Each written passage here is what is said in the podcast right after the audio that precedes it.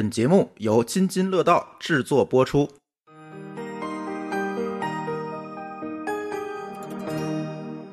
各位听友，大家好，这又是一期乱炖。哎，今天呢，奉我们听友的点题啊，我们聊一聊原地爆炸的纵目。呃，当然还有其他的话题哈。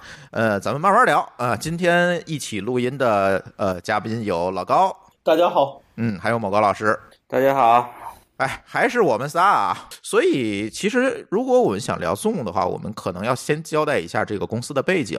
这个公司呢，其实是在做这种视频会议的公司。哎，大家可以远程的连线开视频会议，是这么做这么一个应用的公司啊。呃，有一点奇怪，其实很多的视频会议公司，像思科啊之类这些公司，咱不说国内的了，像国外用的比较多，那它创始人可能都是啊外国人。但是 Zoom 有一点意思，它是一个硅谷的公司，它是，但是它的创始人呢，其实是一位中国人，所以这个公司历来呢，其实是有这种华裔的背景。当然，一开始大家不知道这件事情，后来它上市的时候，我们其实才发现，哦，这是一个中国人干的公司，做的还不错。然后呢，当然了，因为我们这次疫情是吧？嗯，根据它官方的数据，在这个疫情期间，它增长用户增长了将近二十倍。但是这个增长之后啊，哎，就出问题了。因为用户多了，自然就会被这个东西就会被放在公共公众的视角下去审视它，然后这个时候就被揭出来了很多的安全漏洞。哎，这个时候大家就急了，说你为什么会有安全漏洞？你这个创始人，你看看你是华裔背景，果然不靠谱，就是出了很多很多这类的质疑。嗯，我想听听老高怎么看这件事儿。我在推特上是有这个原征的，嗯。他还挺有意思，他好像当时是说你得有他的邮箱才能加他的这个 Twitter 啊，然后我就在网在网上搜到他的他的邮箱才把他加进来的。呵啊，对，那个 LinkedIn，他会问你说你要知道我的邮箱才能才能加，还挺好玩。对，然后呢，我自己觉得说，其实呃，这个 Zoom 最开始其实做的是个企业级的服务，所以可能个人其实如果不太需要的话，可能不会太知道他们。嗯，他们也做了能有七八年了吧，至少七八年。而且人都上市。这个袁征义，对，他是应该，他原来是思科那个 YBX 的那个团队中的人，他觉得 YBX 做的不够好，所以才出来去做的这个 Zoom。对，但是因为可能确实做用这个这个这个这个怎么说，就这个这个会议的服务的人，可能偏相对还是小，还是相对比较小众。那你有些问题在你小众和在被大众看的时候，其实这个问题就会爆了很多，对吧？对，那其实这回我觉得也算是个好事儿，因为这个债，其实，在说说不好听的话，就是你迟早得还，对吧？嗯，只不过把这个时间给就给这个这基数缩短了，对吧？对，就是突然要挤兑这个债了。对 对对，这就跟我们现在一样，我们最近这一段时间也在拼命还债。为什么还呢？就是因为我们价格提高了之后，很多人。就想白嫖的，他就想在你网站上找各种，比如说去抓呀，或者找你的这些 API，然后怎么去搞来搞去的，我们就得去想说，我怎么能够加速，呃，能够加密，能够限速，对吧？最近折腾的就是这件事情，啊，对，呃，但是其实这个网上的质疑，我看了一下，其实很有意思，就是我倒是觉得很多的质疑。它并没有分开来看。其实，如果我们看大家对这个 Zoom 的质疑，如果我们去分的话，从技术角度我们去分的话，其实它分为两类。一类是什么？一类就是它软件本身没有写好，哎，导致的这个漏洞，或者是产品设计的有一有些问题，可能会导致一些攻击。比如说，你这个会议号码可以被猜测，然后这些人就进去捣乱，对对吧？有有这个问题，或者是说，像呃之前报说的这个 NUC 漏洞也是。类似的问题吧，就是它这是软件本身有漏洞，但是我们都知道啊，软件本身的这个漏洞，其实通过技术升级完全可以解决。我更新一个版本，好，这个漏洞就没有了，你就跟着更新就就够了，对吧？哎，对。但是呢，其实另一类的这个质疑，其实才是对 Zoom 现阶段来讲最致命的，就是说，大家在质疑它这个通信加密的方式，其实这个很要命，对吧？呃，你别的东西都好办，但是你基础的这个通信链路，如果是可以被窃听的，它毕竟是一个通信软件啊，对吧？这里呢，这件事情其实就是一个很要命的事情。但是具体就加密方式啊、通信加密等等这方面的东西呢，我觉得咱们都不是专家啊。所以今天请到狗叔，让狗叔给大家聊聊什么呢？就是通信软件的这个加密到底是怎么回事儿？呃，这些加密是怎么实现的？它为什么这样实现，不那样实现？其实这里背后都有很多的这个缘由的。当然，狗叔能够聊这个问题，是因为其实他之前就是做相关的事情了，就是做音视频啊、内容加密等等这方面的事情的。他之前，他大家知道，他现在在狗叔在那个 Google 哈，在德国，但是他之前其实是在国内是在做这方面的事情的。所以先请狗叔通过这个一段录音啊，给大家解释一下这个 Zoom 的这个加密问题是怎么来的。大家好，我是狗叔。最近因为新冠病毒这个事情，很多公司都使用 Zoom 来进行远程工作、进行视频沟通。而美国对 Zoom 的安全性提出了质疑，认为这个软件并没有提供足够的安全强度，来保证视频在传输过程中的安全。我并没有研究过 Zoom 本身的安全实现，呃，这里只能通过比较通行的安全原则来解释一下点对点安全的问题。我们先来聊一聊什么是点对点安全传输。呃，点对点安全传输这件事情本身呢，就是不希望传输中间的人或者传输中间的渠道可以看到传输的内容。呃。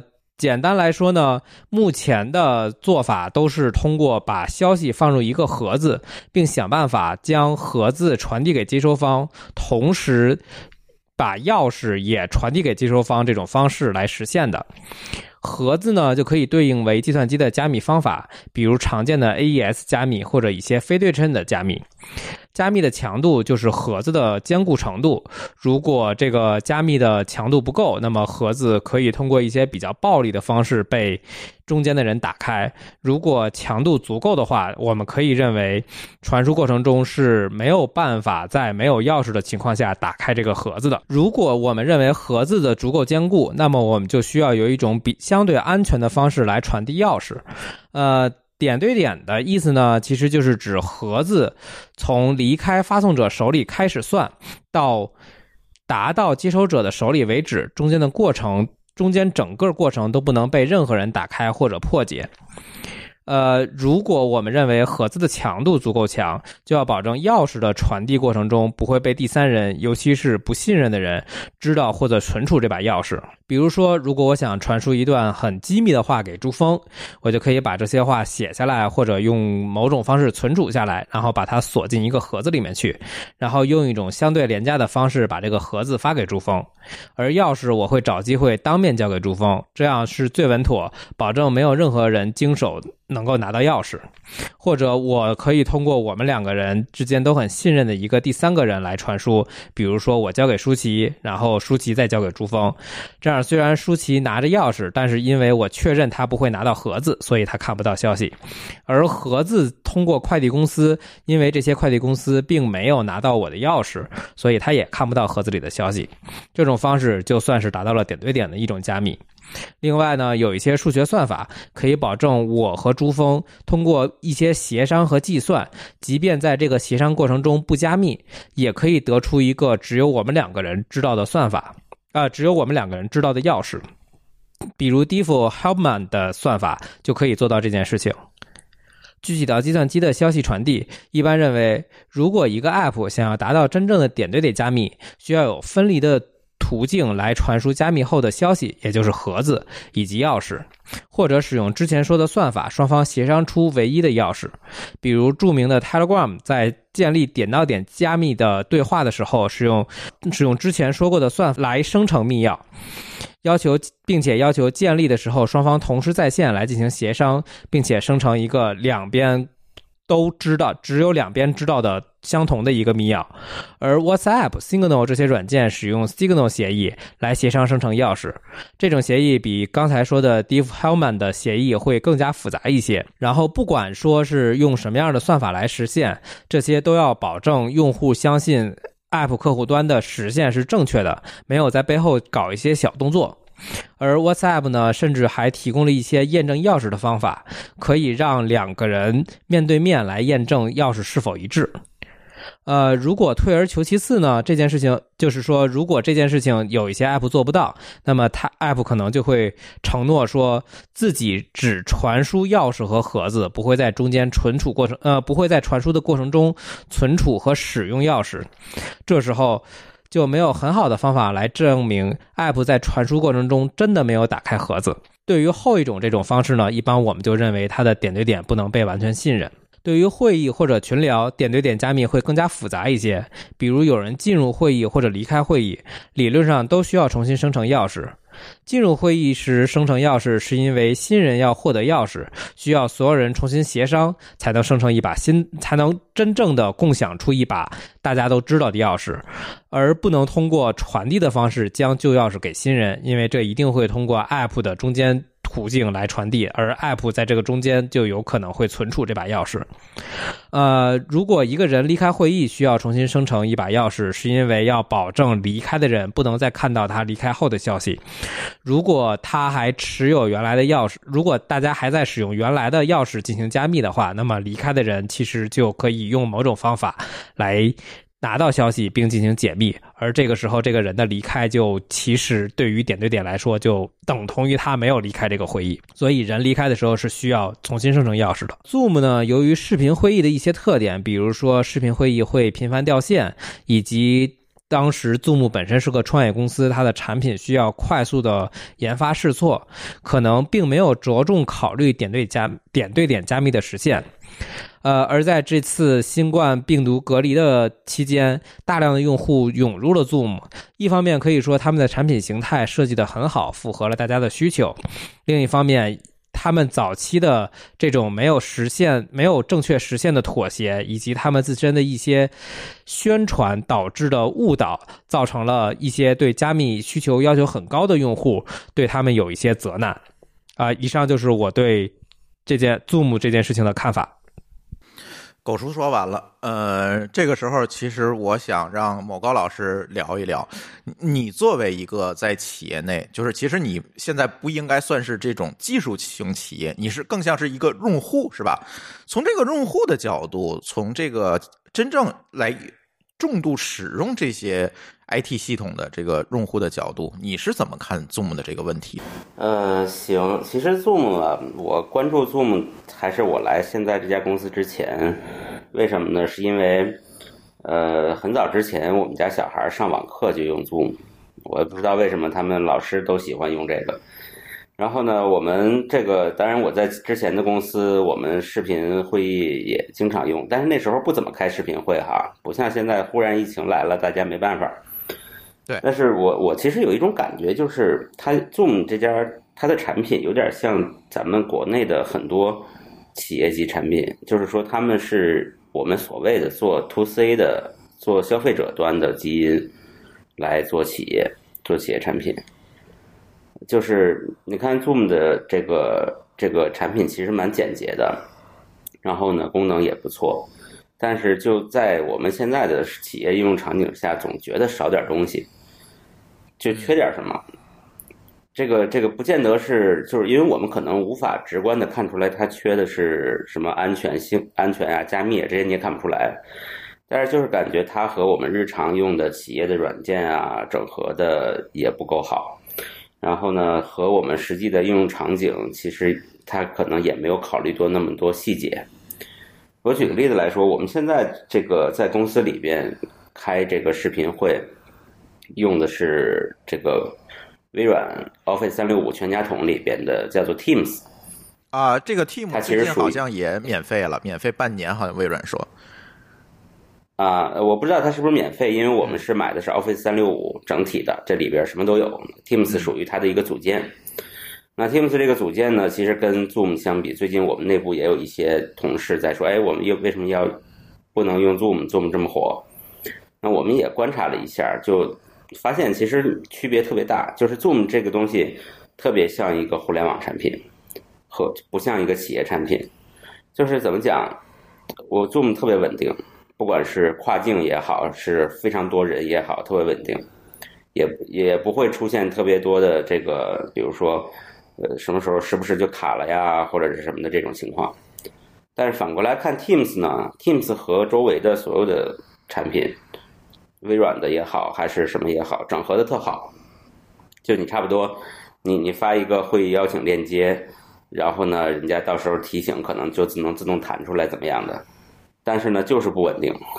我跨 我跨境的跨境的时候呢，比如说举个例子来说，Teams 开开视频会，它最多只能使显示四张脸在你的屏幕上，啊，就是各四分之一，四个四个画像画面，多了的人呢就藏在角落里去了，你也看不见。那 Zoom 可以显示一百张脸同时在屏幕上，每个人都在动，啊，对，就是就是 Teams 它你让人感觉是一个特别好用的一把工具，瑞士军刀，但是呢，就每一个刃儿都不太不够强，嗯啊，但是很精致。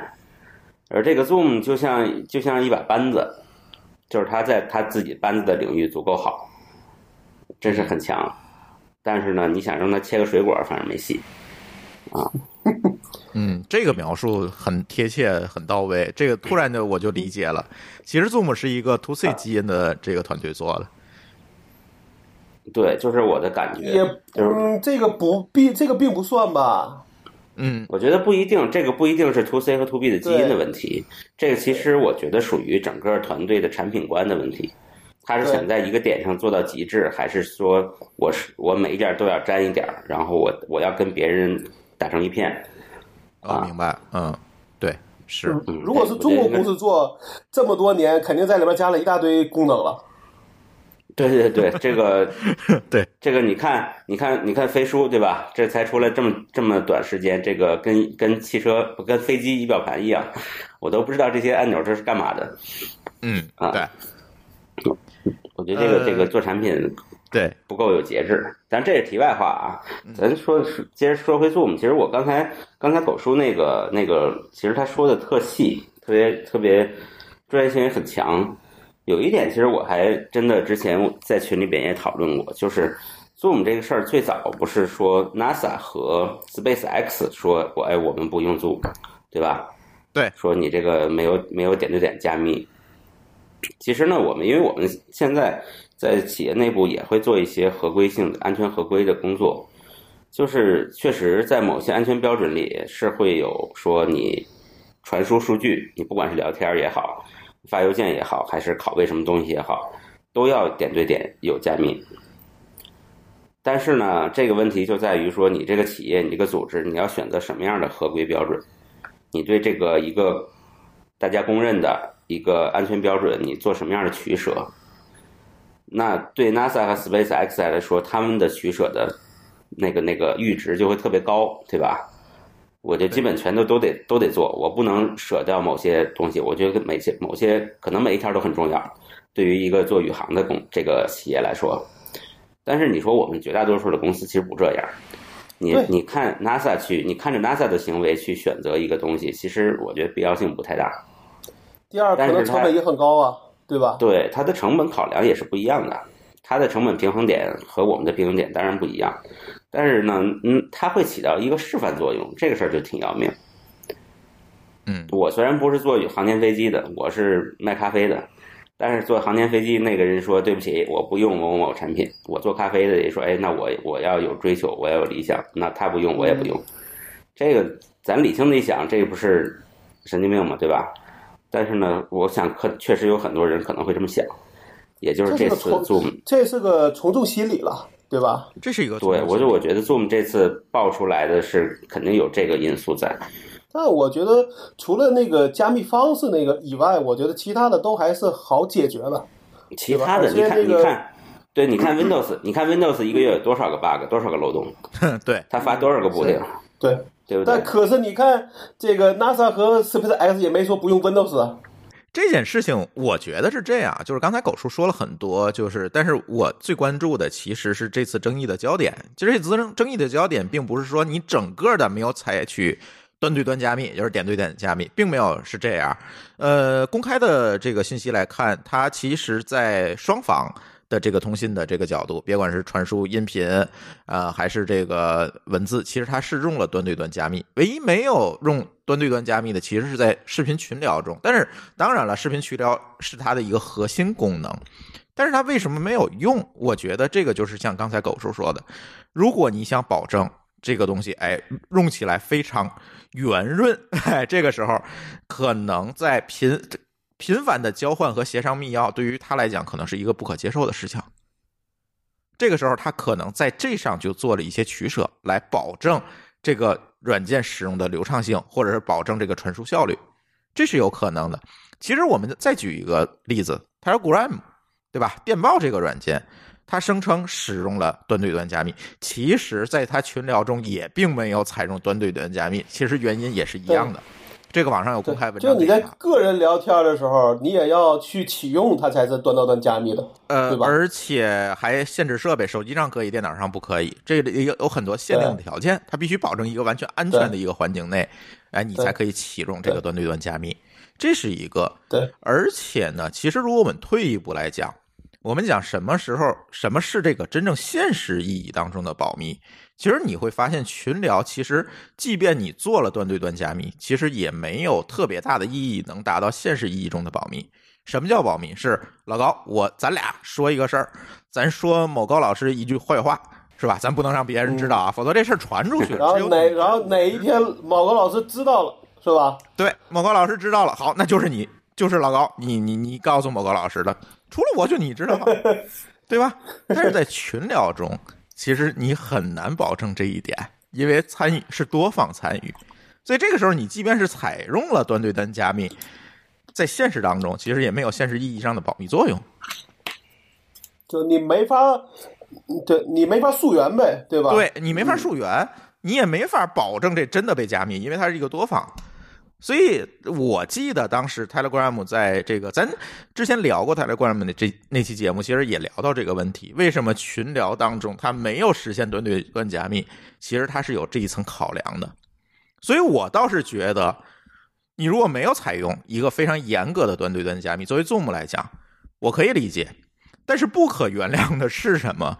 不可原谅的是 Zoom 在宣传当中没说这一点，他就笼统的说：“哎，我采用了。”端对端加密，最新的消息是已经有呃律师团要起诉 Zoom 了，名义就是虚假宣传。他当时的宣传是非常非常满的，他说他自己完全采用了这个端对端加密，所以现在他被诉讼也是以虚假宣传误导这个投资者的这个名义来被起诉的，而不是说。你刚才说的，呃，是因为你部分的采用了端对端加密带来了不安全，我来起诉你，而是说你是因为虚假宣传，我来起起诉你。Telegram 的宣传方式非常有技巧，就是它并没有描述的非常清楚。Telegram 是付费软件吗？不是付费的，所以这里是有所以对，它免费提供使用的这个。Zoom 可是一个付费的面向企业的一个软件，这个是不太一样的。这是完全不一样的，对，嗯，对，对，而且还是上市公司嘛，对吧？关键它是上市了，所以这个尤其在这个，呃，它在用户快速增长的时候被放拿到放大镜下去看，这是完全没有避免的事，没法避免的事情。对，反正这个我相信对他来来说也是一个历练，对吧？嗯。这也算是个技术债啊，也可以说是个技术。所以说回这个技术债的问题，我觉得就是很多的公司，别管是国内的公司、国外的公司，呃，我们这个业内的朋友都知道有技术债这个词儿。什么叫技术债？就是公司还小的时候，我一切都可以所谓的操快忙啊，先干了再说，又不是不能用，对吧？因为他要赶一切他觉得值得赶的事情，比如说明天来了一个投资人。后天来了一个大客户，他一直是在这么赶，因为他要先首先生存下去。但是问题就在于这些债务它会沉淀，一层一层的沉在这个基础站里面之后，你就会发现这就像污泥一样，在未来你就很难的把它清干净。对对，这个时候一旦某个事件，哎，给你公司突然来了一下快速增增长，这个时候你就会发现坏了，这个。被挤兑了，这个债务本来我可以慢慢还的，但是现在突然被挤兑了。这个类似这种例子特别多，其实更典型的就是当年的这个 Twitter。我不知道你们有没有印象，天天的这个报错，就是上不去，然后来就出现了一个一个鸟拖着一个鲸鱼那个图图图像，嗯嗯嗯，您记得吗？那段时间应该是他们用户增长最猛，但是这个债还不完，哎对吧？对就是就有段时间是那个问题。嗯，国内的企业也有很多，就是我知道的很多的企业，这个技术债，呃，都是呃包括这个我们现在这个大家都知道的啊、著名的这些应用，比如说淘宝啊，当年这个基础债也是积了一大堆，后来整个基础债全换，才把这个债还清楚，都遇到了这这样的问题。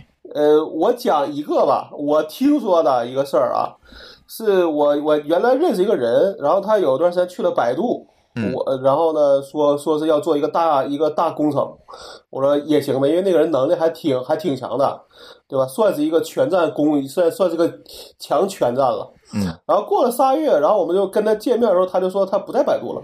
我我我们就问他为啥，我说是那个事儿没是没有挑战呢，还是啥？他说是百度里边一个很重要的一个东西，你明白吧？然后呢，他说他带着他那个团队大概三四个人看了一个月之后，他觉得他觉得这个债他还不完，然后他就离职了。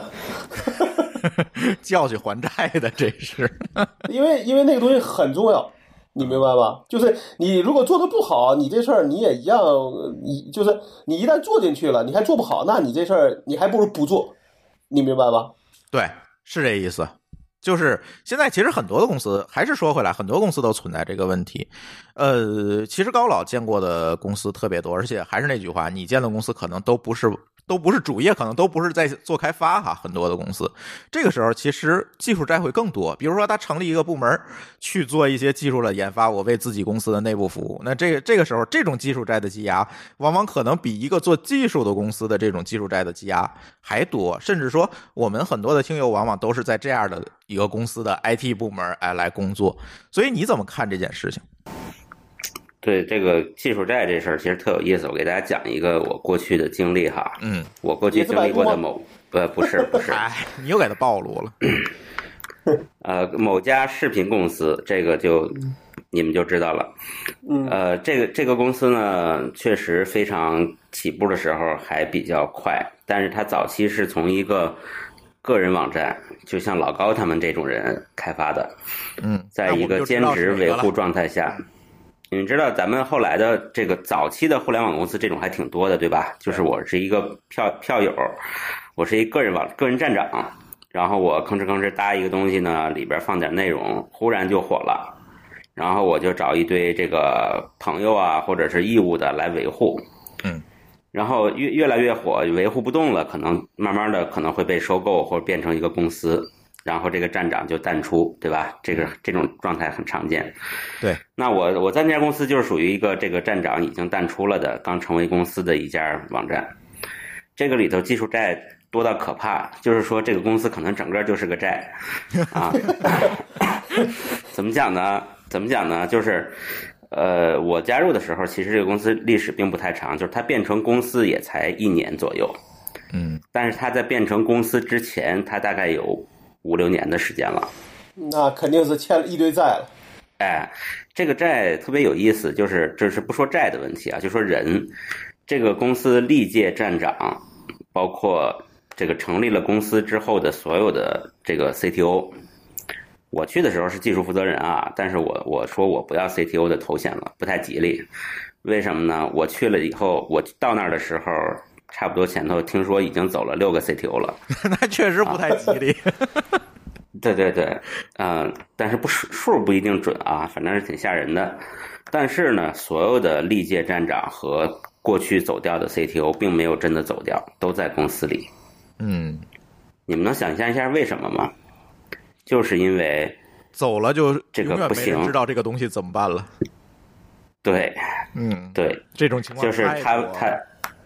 这个债啊，这个债或者这个泥厚到说，你你之前往里边倒泥的人，我都不能把你换掉，你必须得在这儿，对你必须得在旁边，你就算什么也不干，我就让你在旁边坐着，因为我不知道什么时候里边就就炸了，然后你得过来帮我解决一下，因为别人没人能搞得懂里边发生什么了。嗯，啊，就在这，这就我觉得这种事儿还挺多的，这家公司可能比较比较极致一点啊。比较典型，当然，嗯，对，当然这个这个债一直一直在积累。我离离开这家公司也也大概有三四年了，可能到去年的时候，这个新接手他的这个母公司才痛定思痛，整个砍掉重干啊，就算是当年就算是把这个砍掉重干。啊，就就算是把这个债真还清了。扔我当怎么叫还了？就就是扔了，对吧？你都已经哎重做了嘛。对对，这就不叫还债了。我我起嗯，其实其实我当时在的时候就想干这个事儿，真的是没有办法下这个决心。为什么呢？就是你你外边儿我用户量也不太大，但是还在增长，可能增长的还不错。因为这不错不是因为技术的原因，可能是因为运营啊、产品这个什么，因为它是个内容网站嘛，对吧？嗯，运营啊，内容做得好，它在增长。那这时候，你突然告诉老板说，说我不能加功能了，我三个月我要重新写这网站。嗯，然后老板那就首先就不同意了。老板肯定要疯了，对不对？因为我现在在增长，你三个月停下来，即使我这网站不挂，但是什么功能也不能加，那我下一轮融资怎么办？我可能正在谈。我融资的时候，我可能要跟人拍胸脯子，说我这个这个用户量什么的，我要增长一倍，我怎么办？所以这肯定不会被批准，那大家就只能维持，捏着鼻子往上加一些加加代码。老的里边，老的代码里边可能有百分之七十的东西其实都都没有用了，但是你不知道是哪百分之七十，你知道吧？你也不敢你也不敢删，对吧？对，对，我这是我经历过的一个最大的债啊，就是这个债特别猛的一个一个，你就是一个经历你的话就是这个公司都是个债务，对吧？对对，特别神奇。当然，这个公司我还是没法在这个这个里边跟大家讲里边的细节故事啊。嗯，这个我们线线下私聊的时候，或者在群聊的时候知道，是哪个公司了，估计嗯嗯，哈，这个反正不是我说的。嗯，对反正这是我一个经历吧，就是很有其实。是是是这样的，每个公司多多少少都有债，对吧？好的公司呢，债少一点，然后也能往前走，对吧？一边走一边还，对吧？有的公司可能就像高老说这个情况，就是这个债多了，已经让那公司已经走不动了，已经被严重拖住腿了，只能说下定决心，就叫什么砍掉重练。对吧？这种其实也也确实很其实因为对，因为什么？就，这个里边大大的问题就是说，一旦这东西有不用多，我们其实当时做做那个爱就是那个手机支架的时候就有这个问题。一开始代码都是我写我写的，但你突然哪天你不写了，因为你招了人开始写，你让他写，就会发现这个代码就已经已经被让被被他们写的已经不知道怎么回事了。你想往回收都收不回来，对吧？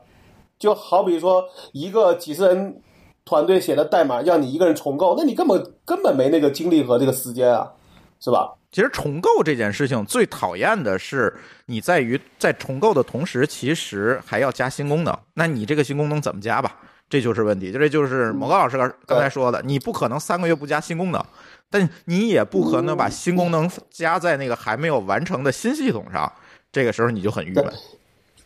咱们不是有个话叫叫做是在呃在在飞的飞机上边换发动机吗？严就严重点说是在飞的飞机上换飞机，嗯，对，拆了再换一架，对吧？对，对对对对，还得飞，还得能飞。那你想啊，我觉得那天就是就也就是我刚才说的那点那个选择就对了，这事儿我做不下去，我就不做了。嗯，我跳伞，何必做了一半做这个做不下去，背一个不好的名声呢？对吧？我也只是打工的，对吧？所以这个事儿就是到了今天这一步。然后最新的消息就是我刚才说的，已经有律师啊，因为它是一个上市公司啊，嗯有律师就开始起诉它了。当然也被各种做空吧，现在它这个股价也比较难看了。当然这只是在商业领域的一些事情了，但是我倒想再多说一句，其实我觉得那些带节奏的这个自媒体实在是太讨厌了。我这两天看见了很多很多自媒体的文章，主要集中在微信公众号上，说不应该用 Zoom 了，因为它不安全。我就想这个事儿，那你不用 Zoom 了，你用什么东西更安全呢？你告诉我。他也他也不要用 Windows 了。呃呃，Windows 咱不说，难道你去用钉钉和腾讯会议吗？对吗？他们好像从来就没宣传这个加密强度吧？呃，腾讯会议我不知道，微信反正我知道，就完全没有宣称，而且它这个就完全加密就是自己造的一套轮子嘛，这个咱就不细说了，在节目里，因为这涉及到很很多很多的不能说的事情。他为什么这么做，其实也不取决于腾讯，对吧？钉钉也是同样的问题。那这个时候你说你写了一公众号说 Zoom 不安全，但问题是你是不是应该告诉大家应该用什么？然后你会发现那能用的在国内都用不了，对吧？你这个带节奏没有意义带的。反正我觉得说，在视频这个会议角度上讲，你要想做到端到端全加密，确实是挺难的。或者或者就是说，你做到了之后，你发现这个就不流畅了，你可能只能两个里边选一个。对对吧所以对，所以我觉得这个 Zoom 现在其实核心的问题就是他当时做了这种虚假宣传，这个实在是不应该。其呃，我觉得他倒是他倒是可以说做一些更明更明确的标识，告诉你这这这个这个当前状态是什么，对吧？让大家可以选。呃，但是其实你说对了，他在视频通话的时候确实有一行字儿、说这个视频通话我们采用了端对端加密，这个现在就变成了他虚假宣传的证据了。其实并没有吧，就反正看怎么还这个债吧。看看怎么还吧。而且现在的债就不仅仅是技术债的问题了，这个舆论债这也是个问题了。现在信任债也是个问题。对，其实我刚才我刚才就想说，其实技术债，咱咱用技术债这个词儿，嗯，好像把这个事儿框在这个技术上了。其实不是，就是你任何一个创业的或者是快速奔跑的，你都有各种各样的债。其实你就是这样你整你超快猛整体算下来是一个公司运营的债，对吧？是个整体债。对对，就好比说我为了快，我就随便招些人先搬砖先干起来，但是这些人没有什么成长性，慢慢的我还要替换或者要培训，这不也是一种债吗？然后他们在写文章的时候，这这个嗯嗯名词乱写，那这个债谁背？嗯对吧？P 二的债，对，所以所以你说瑞幸算不算债？算不算被债给压了？嗯，他那是债，他那是炸弹了。对，所以接下来我们要聊聊瑞幸啊，这个呢，哎呀，很多听友给我留言啊，说这个你看你们打脸了吧？你们录了好几期节目都聊瑞幸，说瑞幸还不错，你看看打脸了吧？瑞幸被搞了吧？哎呀，我们没有说瑞幸不错吧？大家都认为咱们在说瑞幸不错，因为我觉得我们对瑞幸的评价还是比较中性的，因为我们当时是要把这两件事情拆开来谈的。第一，我们谈的是这个瑞幸的这件事情，对吧？对给大家提供了一杯廉价的咖啡这件事情。第二才是资本的事情，其实我们是分开谈的。但是这个我们听友们觉得，你看看是不是瑞幸被告了？被这个做空了，这个事情就证明了你瑞幸的这个商业模式是有问题的。你们当时说的这个廉价咖啡这件事情就行不通。不，那个廉价是指的客观上讲，他卖的就是便宜，对吧？并不是说他这东西能不能持久，对对吧？没错儿，而且你也不能说我我们谈我们谈的多就是给他背给他背书，因为他是一个那个在那段时间他是个社会现象了，对吧？嗯，对，他当时呢算是一个现象级的产品，或者叫一个现象级的服务。对对是吧？但是呢，在今天呢，我们就发现，在上上周和上上周的这个过程当中呢，就发现，哎，被各种的质疑和指责。当然，这件事情不是说在最近的这两周之内发生的，而是在此之前就有消息说，浑水是吧？著名的做空机构哈，浑水。然后呢，写了一个报告，说瑞幸你呃财务或者是销售数据作假，嗯，但是当时呢，瑞幸予以了否认，说这不存在的，是吧？你胡说，我没有，我不是，我没有。嗯，但是为什么这件事情到了今天才爆出来？是因为他要交财报了。交财报要干什么一件事情？审计机构要去对他这个财报进行背书。那审计机构是谁呢？是安永。那好，安永说了，我不敢签字了，你怎么办吧？因为如果审计机构不签字，这个财报就发不出来。为什么审计机构不签字？是因为审计机构觉得你确实有问题，这个事儿就爆出来了。坑坑太大了。对，坑太大了，就我没法给给你背书了。呃，这个时候我们切入一个录音啊，也是我们一位热心的听友，他叫大木脑师，大小的大，木头的木，烦恼的恼，狮子的狮。嗯，大木老师的这个经历比较呃有意思哈。他是一个律师，同时也是一个投资人。他在这个资本市场做了很多这个法律和资本对接的这些事情，还带过几年的这个创业团队吧。所以还算在这个行业内对法律和资本都非常了解的人。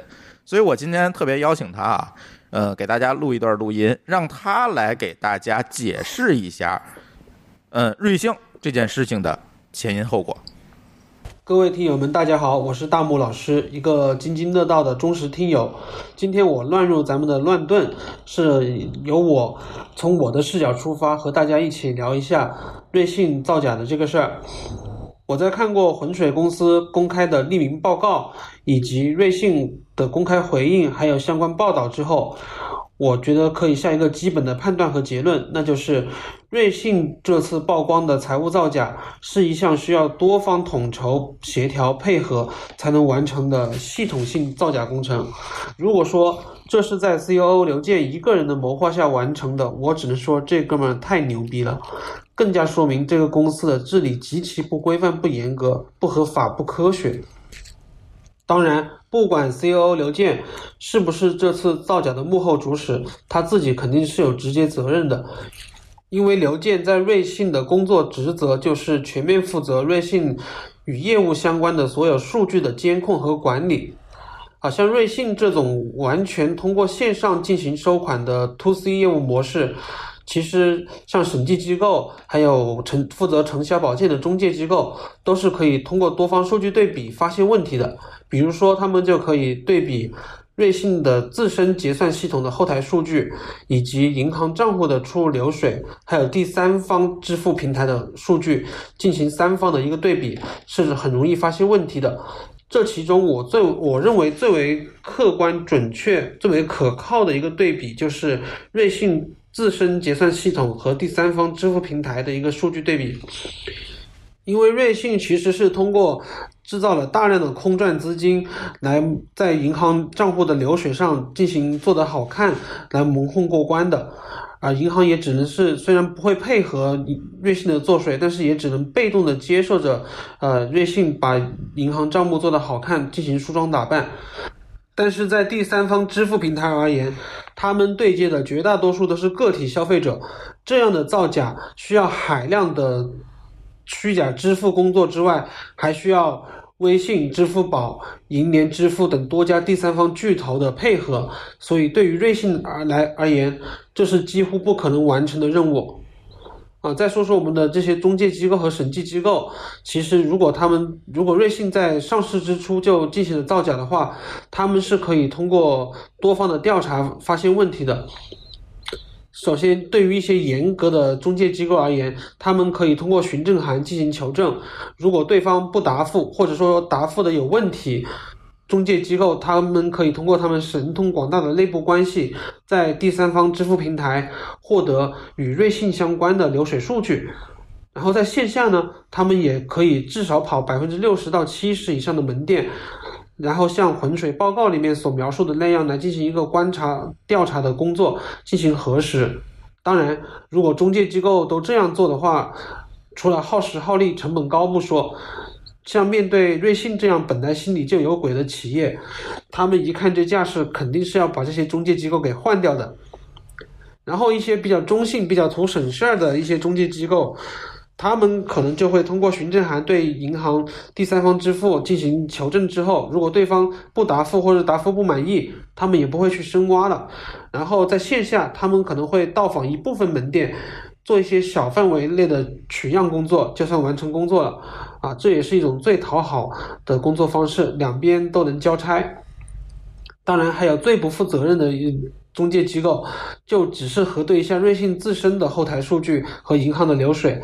然后不会专门去找第三方求证核实，稍微做一，他们可能在线下可能会稍微做一下线下的门店取样，甚至是不去门店进行取样。当然，我相信，呃，瑞信聘请的安永，他作为四大会计师事务所是不会做这么不负责任的工作的。至少从这次安永拒绝对瑞信的二零一九年度年报。签字就或多或少可以证明安永事先对瑞信如此大体量的造假应该是没有预期的。当然，如果瑞信被挖出上市之前就有了这样的造假行为，那么不管是不是拒绝签字，像安永还有安永一起的这些中介机构都会受到行政处罚。其实这次不管是自媒体、官方媒体还是普通投资者。都对于刘健是否有能力一个人完成这么大体量的造假是持怀疑态度的。那么对于更高层是对，那么对于更高层是不是有参与造假？啊，我们目前来看，不管是浑水报告还是说新闻报道，都没有直接的证据可以证明董事长、CEO 还有其他高管参与了这次的财务造假。但是这里有两个间接证据可以参考。第一呢，就是我们前面所说的，这项造假工程绝对不是 CEO 一个人在后台修改一下数据就能完成的，这是一项系统工程，必须要有多部门、多方甚至是跨公司的统筹协调和配合。第二一个间接证据呢，就是以董事长还有 CEO CEO 为代表的管理层。很多成员都已经将自己手头的一半的瑞信股票质押给了金融机构，从而套出了现金。这部分质押的股票呢，在按照写报告时的评估，大约相当于二十五亿美元。当然，这些质押在金融机构手里的股票，其价值已经形同废纸了。金融机构们一定会去找招高管们追加保证金的。就是这里还有一个悬念，那就是管理层通过股票质押借过来呃套出来的现金，他们会不会给这些金融机构还上？毕竟他们欠的那可是高盛的钱啊。那即便高层没有参与这一次的造假，但是他们领导下的上市公司管理混乱，然后单一一个高层就可以肆无忌惮的进行造假，导致投资者的蒙受损失。这个行为不管怎么说，在美国证监会和美国 FBI 肯定是要受到调查，然后被处罚的。那么再说一下，除了像专业的金融机构，我们作为一个普通的消费者或是普通的局外人，能不能察觉或者是感知到呃瑞信公司的造假行为呢？首先，我觉得第一个，二十二亿元的一个造假量，啊，相对于瑞信总体的营收而言，是相当于一半的营收。呃，我们作为一个普通消费者，在没有现场、没有直观的客座率表现的前提下，我们是很难感觉到这个门店或者是这个地区的门店是不是在一段时间内营业收入少了一半，或者是翻了一倍，我们是没有这种很直观的感受的。但是第二一个呢，大家又会觉得瑞幸造假显得理所当然。毕竟，瑞信从创立到扩张到上市，再到套现，最后到暴雷，这一套的流程走下来，实在是太过快速，也太过顺畅了。我觉得，一个稍微了解市场，呃，比较有正常认知的一个成年人吧，都会觉得这个流程是不正常的。事出事出反常必有妖嘛，当然有妖精害人精，就必有天收。啊，像瑞信和他们的高管在美国就肯定会面临投资者的民事索赔，然后 SEC 和 FBI，也就是美国证监会和美国联调局的调查和处罚，最终可能会被送上美国的刑事法庭接受审判。那么回到中国，瑞信和他的高管们也有可能面临处罚和起诉。根据新修订的，也就是今年三月一号起实施的新证券法。海外上市公司扰乱中国境内市金融市场秩序，给中国境内投资者造成损失的，依法是要受到处理和追究法律责任的。我认为证监会呢这次应该借着瑞信这个由头，严惩一下在海外造假的上市公司。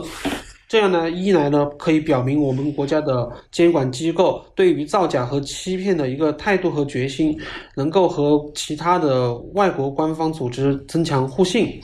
第二一个，我觉得可以客观上一定程度的挽回中概股在海外受瑞信事件波及而形成的负面形象。呃，再一个呢，也是警示中国国内的 A 股上市公司这些有造假行为或者是有造假意图的上市公司和实际控制人。最后一个方面呢，就是近两年来，中国证监会多次明确表示支持在我国建立起证券案件的集体诉讼制度。那么，如果能够在同一个案件，比如说像瑞信这样的造假案件中，呃，中美两国的监管机构能够合作调查、共享合作成果，那么就很有可能促使双方联动起来实施监管处罚，让瑞信和瑞信一样的造假者受到震慑。这样呢，也能够在实践当中推动和加速我国证券集体诉讼制度的建立。嗯，大木老师，嗯，从专业的角度啊，去给大家呃分析了一下这件事情的前因后果。然后，如果大家想听那个大木老师更多的分享，大家可以去 B 站去搜索“大木老师”。啊，大小的大，木头的木，嗯，烦恼的恼，狮子的狮。然后他有几期视频，我觉得他做的还蛮不错的，但是不知道为什么播放量非常低啊！大家去给他刷一刷，呃，分享的还是蛮不错的。然后呢，大木老师现在也在咱们的微信群里，呃，在日常的给大家解决一些法律上的问题。所以大家如果有兴趣找到他的话，可以找我加微信群哈。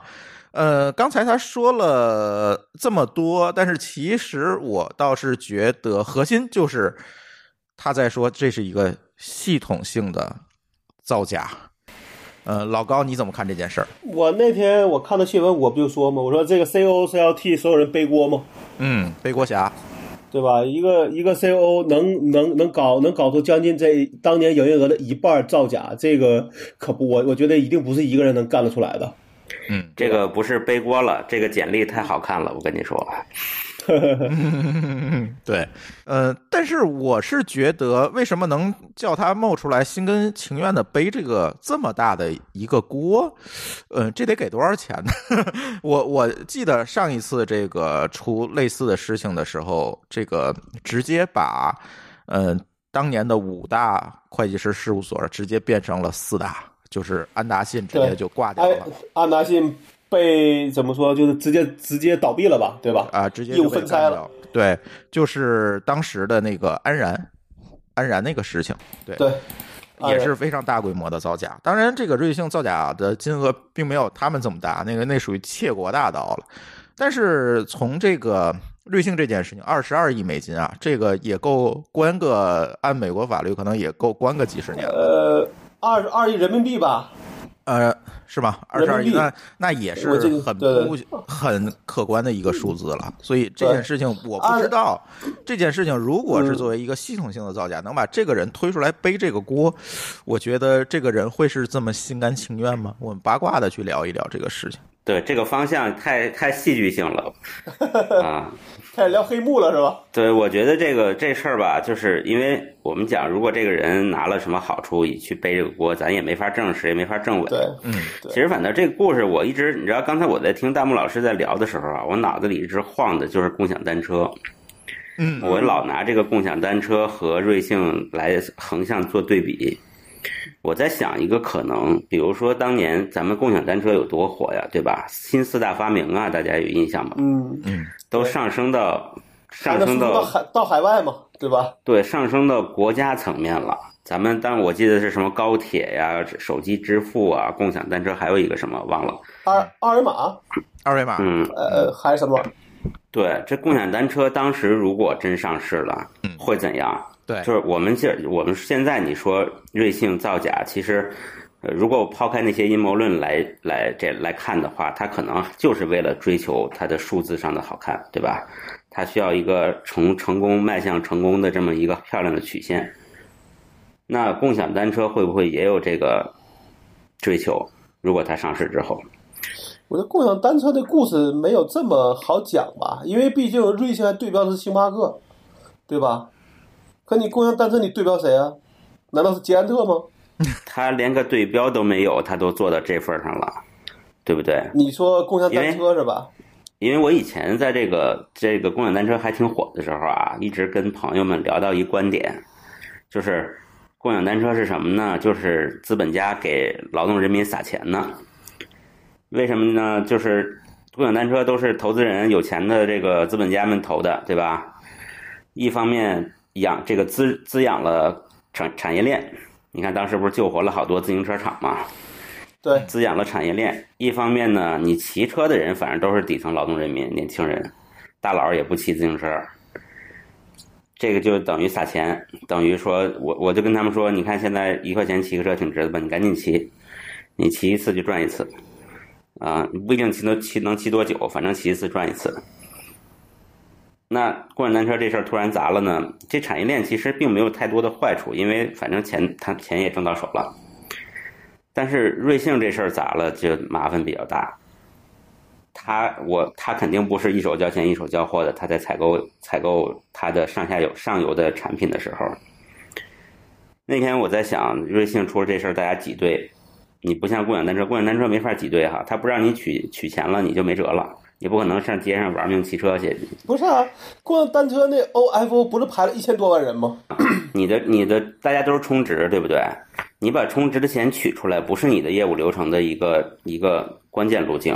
嗯，所以你可以去买咖啡，你可以去买咖啡，这是它的正常业务。但是呢，共享单车你想把这钱用完了，你只能自己去骑车。好，你你你有一百块钱，你没日没夜去骑骑车，骑一百个小时，你这钱用完了。不是那个，它里边主要是有押金，瑞幸是没有押金的，但瑞幸里边，大家为什么拼命去，也是因为充值了。没有很多是优惠券儿。我所知道的这个很多人去挤兑，有优惠券的是极少的，因为优惠优惠券啊都是有有效期的。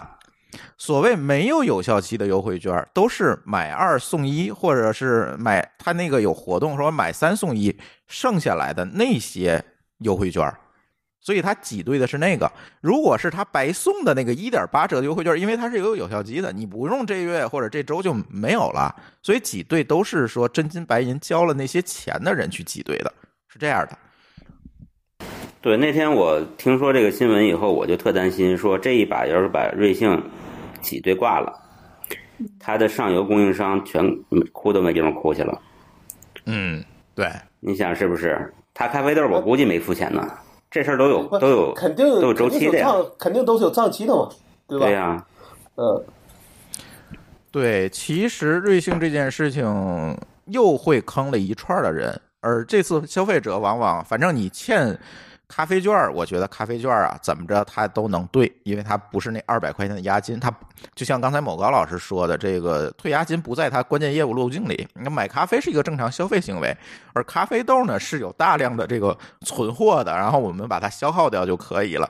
但是这个时候倒霉的可能是上下游的产业链，比如那个咖啡豆可能是有账期的，他并没有真正的付钱。那这个券儿用完了，他可以可能也没有钱去付出去，甚至在这个过程中，公司要退市，甚至要受到一些处罚，甚至面临着倒闭关门的这个风险。那这些供应商，我觉得现在是最慌的。这个是肯定的。之前那个 OFO 那个什么东亚大通那公司，不不也是一大堆的这个这个这个这个诉讼嘛对吧？这个最倒霉的就是天津嘛，一堆自行车厂倒霉。嗯哼哼，嗯，这个是一个事情。而呃，如果我们抛开这个所谓的资本游戏，甚至我觉得这次叫资本骗局了，这这都不是资本游戏了。我们抛开这些所谓乱七八糟的这个商业模式，我们来聊这件事情的话，其实这次我们看到了一些非常奇异的场景，这个我是没有料到的。当时当年 OFO 也好，打车大战，我我也没看到这种情况。就是网上有很多人说，瑞幸是民族英雄，割了美国人的韭菜，请中国人喝咖啡。哎呀，我一直以为啊，这是大家的一句玩笑话。后来我刷了刷微博，发现，我靠，居然是有很多人真的是这么想的。这个事儿就太可怕了。这个不就是最早那个电影嘛？那叫大腕儿吧？最后边那，咱们从今天开始就花的就是美国股民的钱了，嗯，对，对吧？嗯就是这这句话。嗯，嗯，对他来说能占到便宜，无论怎怎么占到便宜，他都觉得挺好。但是人要善良啊。这个嗯所有的事情，我觉得应该把诚实和诚信这件事情摆在第一位。你看，这次其实是引起了一个中概股的这个大地震和不信任危机。对，当然，这也不是第一次了。上一次不信任危机是支付宝给搞出来的，对吧？他他要这个嗯重新转移这个所有权啊，搞出来这些事情。嗯，这次引起的这个信任危机就更严重一点。我今天历数了一下，可能很多的这个企业都面临着一些调查，比如说爱奇艺，现在也有人质疑它，你是不是这个会员数据也造假？然后好像还有一个教育机构，现在反正一串的公司跟谁学？跟谁学？好未来。啊，跟谁学？更早。哎，都面临着，因为大家觉得你中国公司不可信了。那好吧，我们查一查，然后一查呢，果然大大小小的都会有一些问题。但是我相信别的公司是吧？不非中国的公司在美国上市的，他一查可能也有问题。问题是通过这件事情，通过这个瑞幸这件事情，把这个不信任放大了，大家都就像看 Zoom 一样，拿着放大镜去看你，就现在是拿放大镜看了。对，甚至拿显微镜看，是吧？现在就面临着这样的一个问题。而这个瑞幸公司的操盘的这个人，刚才大木老师没有说，我们可以说一下，他这个也不是第一次玩这件玩这些骗局了，是吧？当年的神州租车，大家可以去网上查，其实都是玩的这些资本的游戏，或者叫资本的骗局。我觉得这种人就开除中国籍吧。你把他开除中中国籍，他拿谁的籍啊？你说这样人哪个哪个国家会要啊？开除开除球籍吧。那个空投到那个南印度洋上就算了，哎呀，所以这件事情总觉得这次这个微博很多，甚至有很多瑞幸的门店，我看微博上有照片，不知道真假也贴出来，什么割美国人韭菜请你们喝咖啡，这不就是神经病吗？现在这个民粹主义非常流行啊，这个都觉得我们很牛逼，我们要割别人韭菜，别人都不行，我们马上就要爆炸了，是吧？都是这种。问题是你民粹主义啊，是你自己的认知，这个是你自己的事儿。但是任何主义它都不能凌驾于诚实守信的这个大前提之上。另外，我觉得，我觉得这些人往往都是都是价格敏感型的人。咱不能这么说，这样咱就地图地图炮了，是吧？这个只有价格敏感性的人才民粹主义吗？不是，对吧？但是问题是你得有是非观。对，这个民粹其实就就好比我们现在讲疫情的时候，嗯，有有一些有一些人就从这个这个。表达的方式上来看，就是他觉得外国人就不是人，外国人疫情扩散了就欢天喜地、敲锣打鼓。这其实和刚才说的这个咖啡，这是一个故事。我觉得就是同一拨人，就是同一拨人。你去微博上刷，你就知道都是同一拨人，对吧？还是那句话，偷来的东西他就偷来的，无论偷给谁，他也不是 他他也是偷来的，对吧？更何况说白了，这个偷来的这个。钱，这个质押的二十五亿美金的这个股票，他也没投给你啊，人家装口袋里了，是吧？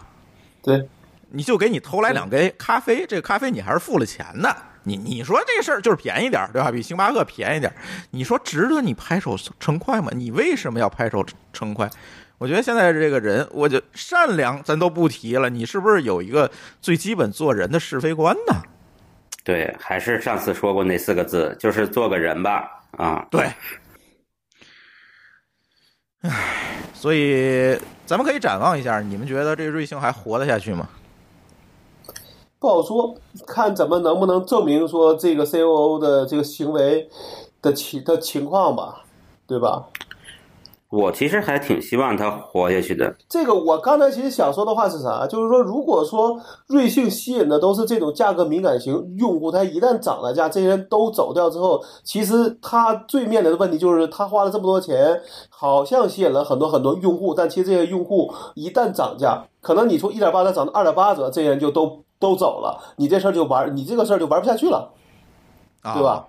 但是你不涨不涨价，你就不挣钱。那你能一直输血吗？呃，我不是这么看啊。我说一下我的观点，就是瑞幸现在其实一点八折的券不多了啊，很多都是买买几送几的那种券，这是第一点。第二点呢，其实还是我们之前聊瑞幸那期节目里聊过的，瑞幸的这个门店成本，单门店成本其实相对来讲低一些，它不像星巴克，它甚至说没有堂食，它这个门店其实就是一个厨房，然后这样其实它的成本并不高。再有一个，大家其实都明白的一件事儿，咖啡这个东西成本就是那些豆以及机器的损耗，其实它并不是还有人工，那还有就是人工可以摊嘛，你卖一百杯和卖一万杯，反正今天就是这个这个人是吧？他也不会加人，你无非就是排队等，无非就是这点事儿。所以呢，嗯，到底他能不能继续以廉价的这个模式活下去，和他能不能活下去，我觉得是两回事儿。就取决于说，好这个事情的调查能不能把这个责任切割干净，我瑞幸能够继续的做下去，还是说切割不干净，它就直接黄了？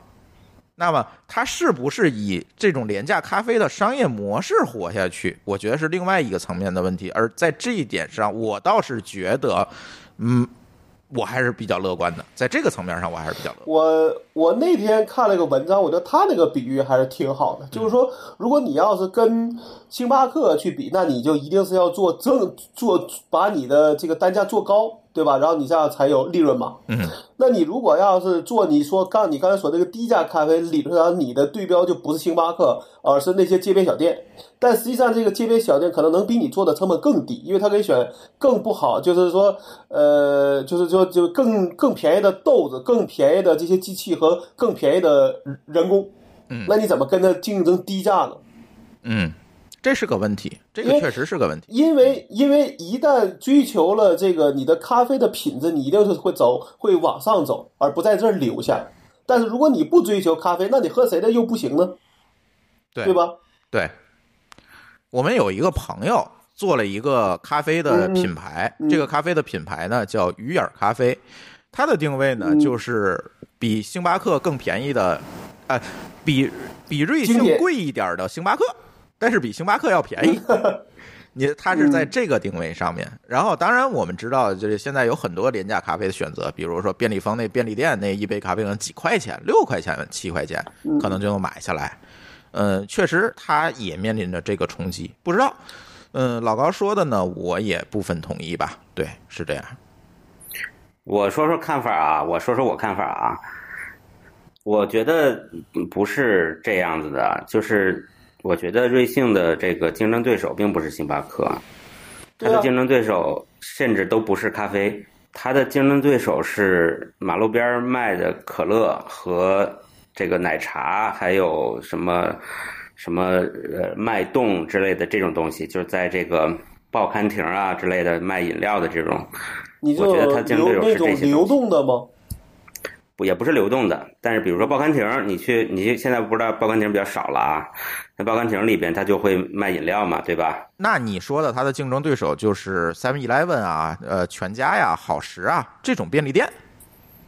对啊，对，那我觉得便利店它它的竞争对手或者是它的目标场景就是你的喝喝饮料的需求，嗯。就像抖抖音的竞争对手不是快手，而是电视一样，就是它是整个把你这个把你的时间，把你要喝喝这个水给你搬过来。嗯如果你把它的竞争对手看成星巴克，那其实就太窄了，可能完全不一样。星巴克的竞争对手也不是它，星巴克是让你坐着，星巴克的竞争对手是那些能让你有地儿待的地儿，对吧？嗯 就是他们他们他们的诉求肯定是不一样的嘛。所以我说我为什么希望他这个瑞幸能活着呢？因为前两天我在微博上看一个我认识的一个另外一个大 V 朋友啊，他提到一点，我觉得特有意思。他觉得瑞幸在培养一个成瘾，叫饮品。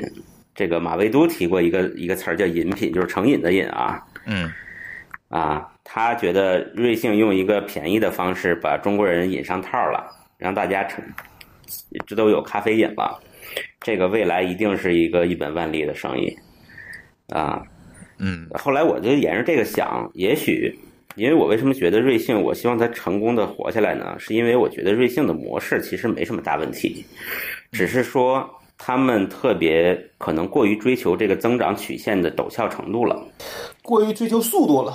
对对，就是增长曲线的陡峭程度。对，这个事儿呢，资本市场看，要证明自己能上市。对，而且他也为了从里边获取回报，嗯这个陡峭的这个斜率其实与它的回报是非常相关的。如果它这个斜率比较缓，也许用三十年、二十年，它能成长成一个特别牛逼的大企业。但是这些人等不了，嗯你说的是连咖啡，对，所以所以这就没办法了。但是呢，我觉得它的模式，如果它不追求这么陡，它的模式其实没问题。稳扎稳打，就是仔细花每一分钱。对它也很有可能成为一个饮料界的抖音这种模式，就是你看它是看起来它都是视频，但其实它抢的是你所有的娱乐时间，所有的碎片时间，对吧？你甚至上厕所都变成了看它，这时候它的竞争对手就不是视频网站了，虽然它是视频，对吧？就是我们讲那句老话嘛，就是干掉你的一定都都在你看不见的地方。对，是这样。这个我也比较同意。对你们俩说的我都同意。嗯 我是一个但我但我看我我刚才有一个地方，我觉得我这个我我有个想法，就是你说这个你就是高那个某高老师说那个饮品这事儿，我觉得他这个拿咖啡去做个饮品这事儿，我觉得不听着就不太合理。但这事儿可能是一个调侃了，对，我觉得这事儿不用特别特别纠结。我觉得饭是能让你上瘾，一定程度能给你提供一个独特味道的一个东西，对吧？然后的话，这样的话，哎，我觉得这个能让我上瘾之后，我一定会喝。就属就属就比如说咱说的那个肥宅快乐水，因为这个东西你别人做不到，哪怕是百事可乐也不能做到同样的味道，对吧？这样的话，我要喝我就必须得买你的。那但是你这个咖啡的味道，可能你做的并不一定是比别人好啊，你还是个廉价的。那这个我但是觉得这个听听的是不太成立的。但是你要考虑到，咖啡本身就是一个有成瘾性的东西。不，那我可以买别的呀，我不是非得买你啊。饮品，如果你真的想上瘾，大家可能都会往上走，就我要追求精品，就跟喝茶的一样，对吧？为什么小罐茶能那么牛？他说了，我就是茶中的精品嘛，对吧？我这个咱嗯当然咱之后可以再聊，对吧？嗯嗯嗯，嗯对，，我们可以看一下瑞幸到底下一步怎么样。也许直接公司一关门，这个咱就后头就没得聊了啊。也许他后面 呃华丽转身能够继续干下去，不知道。所以我们要看监管监管层面是怎么搞他们的，我们才知道会怎么样。反正截止到我们录音的今天，我看中国的监管机构还没有下手。也不太好下手吧？发过一篇声明，谴责了一下。呃啊，对，但是刚才大木老师说的那个三月一号生效的新的证券法，其实我也看了，确实是赋予了一个长臂管辖权，其实是有权利就可以去。调查了。嗯，对，对，不知道。嗯，下一个话题啊，嗯，下一个话题有一点意思了。欧洲疫情来了，大家都知道啊，这个欧洲的疫情可是不是特别乐观。现在首相还在这个 ICU 里住着了，呃，但是呢，这个由于欧洲疫情，大家就纷纷的宅在家。这个时候报道就来了，说因为大家都宅在家看视频，所以造成了欧洲网络的拥堵。有一项数据说，德国商业网际网络交换中心在三月十号录得了历史流量的顶峰，也就是突发流量超过了九点一 T 每秒。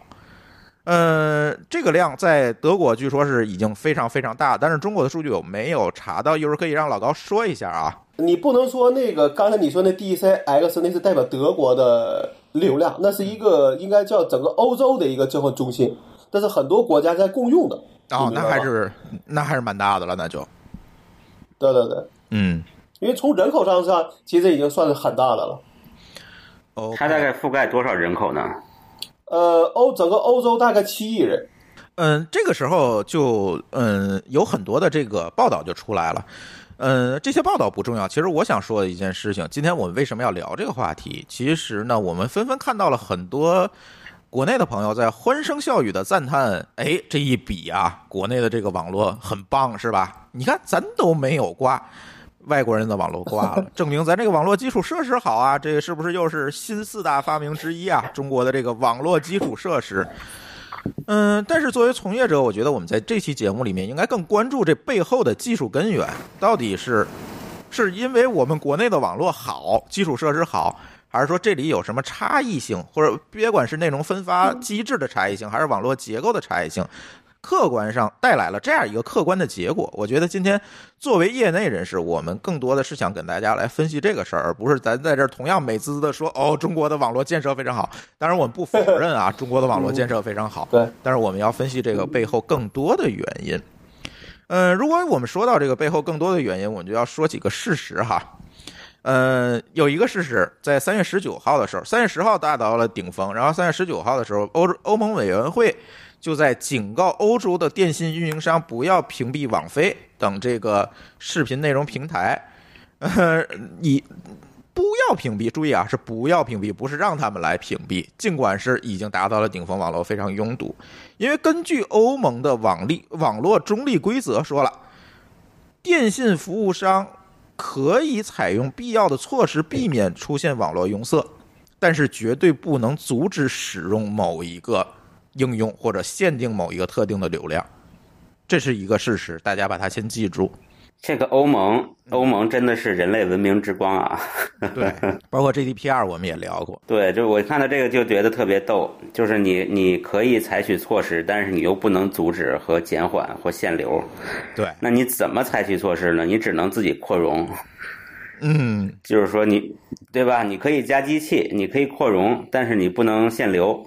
但这个是有问题的，因为因为你像国你像国外的这种运营商特别多，很多是要跨网，你这边扩了，但是如果这个你你取的服务器并对你不并不在你网内，你扩容也没有意义啊，嗯，对吧？对。但是我们可以接着说事实啊，三月十九号，这个欧盟委员会先警告了运营商，你不能屏蔽人家，对吧？紧接着三月二十号，就两大最两个最大流媒体视频的这个服务提供商，网飞、Netflix 和这个 YouTube 啊，都纷纷宣布，呃，要主动的来降低流媒体服务的这个比特率，就是要降低画质。简单的来讲，来保证这个欧洲网络的呃正常运行。大家知道啊，这个呃，别管是网飞还是 YouTube，它其实是会根据你带宽的上限自动的去尝试最高的分辨率的。如果你这个带宽足够强，够呃，它应该是够二十五兆，应该它就会自动的适配到一个码流，大概是二十五兆的一个四 K 的视频给你。这个时候其实就是能够把你家里的网络跑满。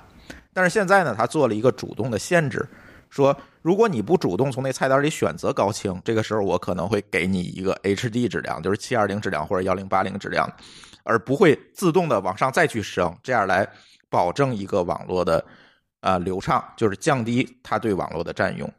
所以这个时候，事实说完了，那这个时候我们就要说一下，为什么网络视频会占用这么大的带宽？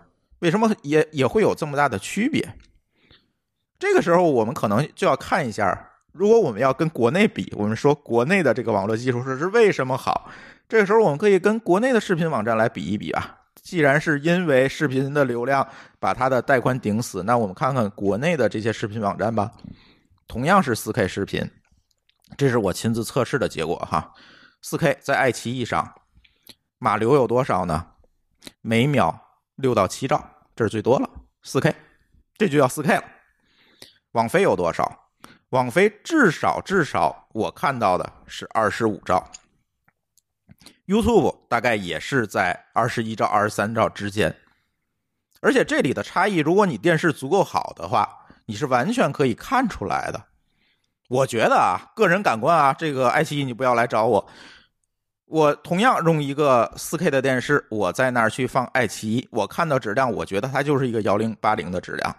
别管画面的解析度，还是这个，嗯、这个色彩的这个饱和度，其实同时你如果再打开一个网飞，同样的啊，就是因为有一些片子网飞上也有，爱奇艺上也有，比如《流浪地球》，我们同样打开，你会发现那个质量是完全不一样的，你是肉眼可见的，都生成 4K，但是码流的差异是非常大的。所以我觉得这个，因为我在这个行业也做过，我可以明确的告诉大家，国内的视频网站截止到目前，这个所谓的 4K 其实都是虚标。而且更重要的是，如果你是一个基础的用户，不是买的会员或者不主动选择的话，它也不会主动的推给你 4K 的分辨率。而像网飞和 YouTube 是根据你带宽直接适配给你。当然，网飞你可能买高级服务，YouTube 不需要。但是呢，其实都是自动给你适配的，根据你的带宽。国内不是这样，是要主动去选的。所以，其实从占用带宽最大的这个视频应用来看，两国的这个视频网站是有比较大的差异的。那这个时候，我其实就想请老高聊一聊，那国内的这个带宽成本或者它的分发机制跟国外有什么不一样的地方？这个时候我们更容易分析这个事儿。我个人觉得说，其实最最最大的区别还是因为我们这事赶在春节期间了。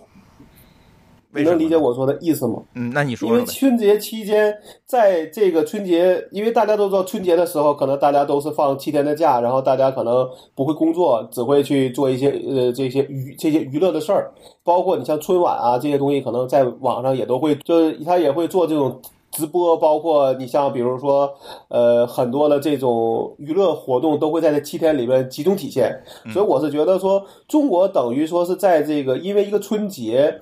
把前面所有的该做扩容的事全都做好了，然后顺带着迎来了这个疫情，所以这样的话等于说你。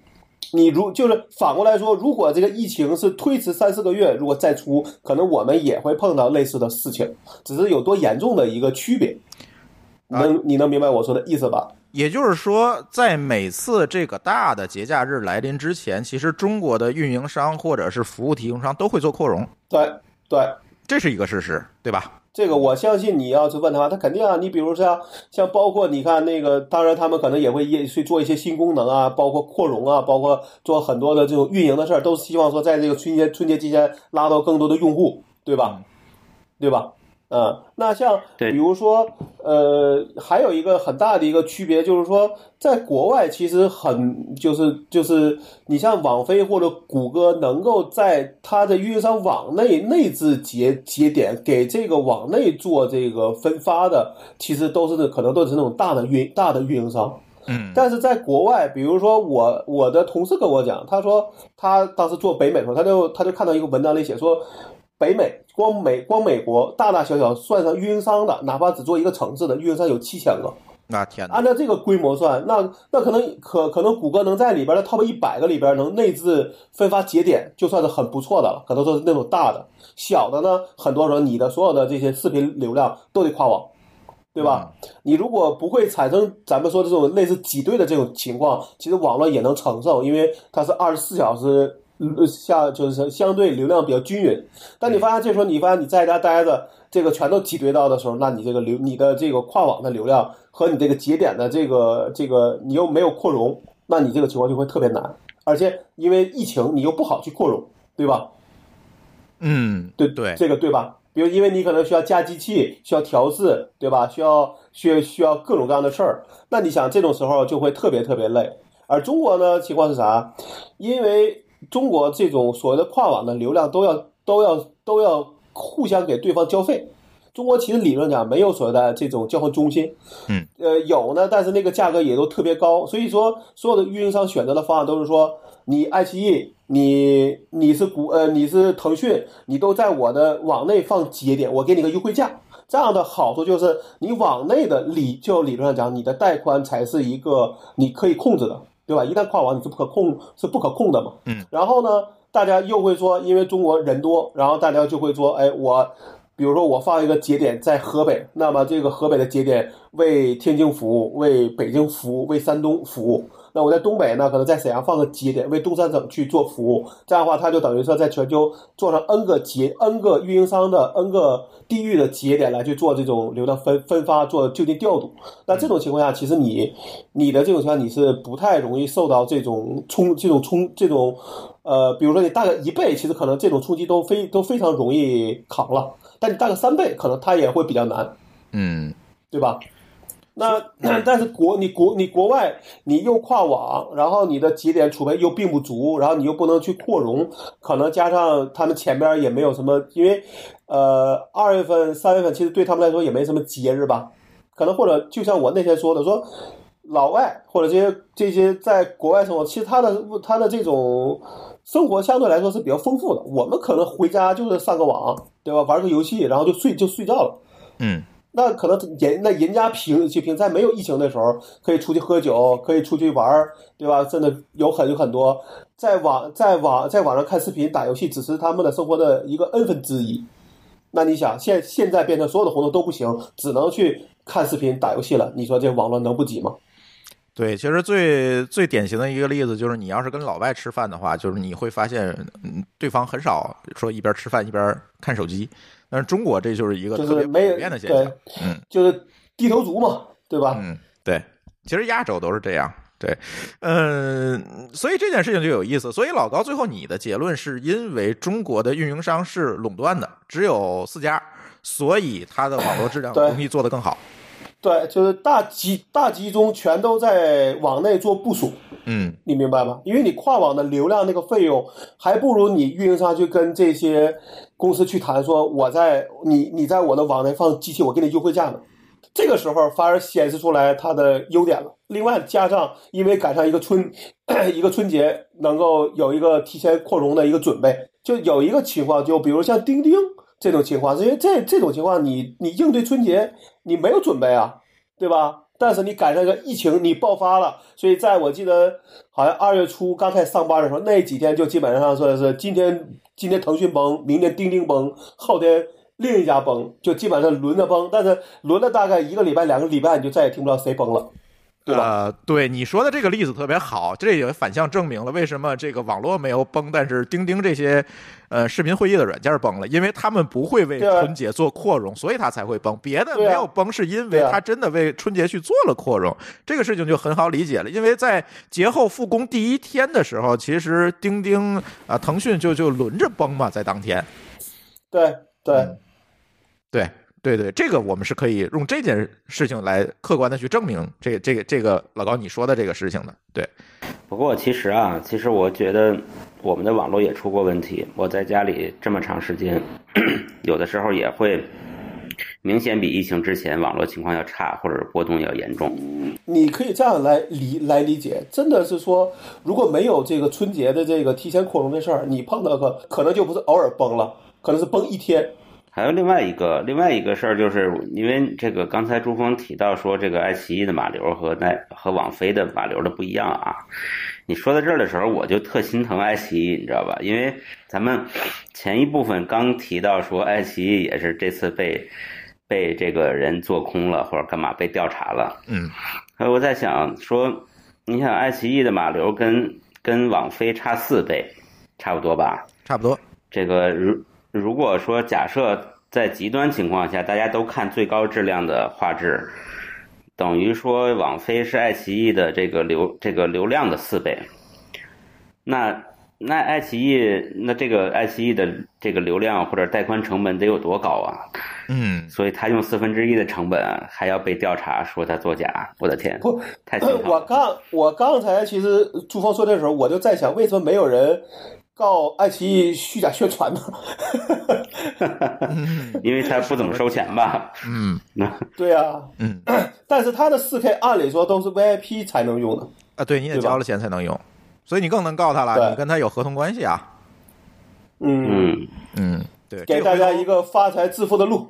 哎，我想问，我想问老高个问题啊，嗯，就是难道说，比如说网飞的带宽成本真的是爱奇艺的四分之一吗？它能做到四倍的码流？呃，我觉得国外的这个它的收费方式跟国内也不太一样。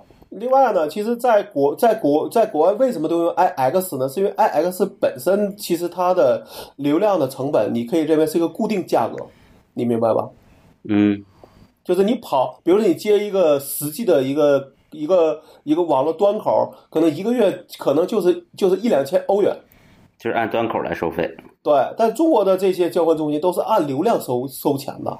你想那就相当于人家是包月，咱们是按流量，人家是包，月。那你想这就差的特别多，所以也就是因为这个原因，所以中国的就会变成说，我都让你把这个你的节点放在我的网我的网内，不要出网，你明白吧？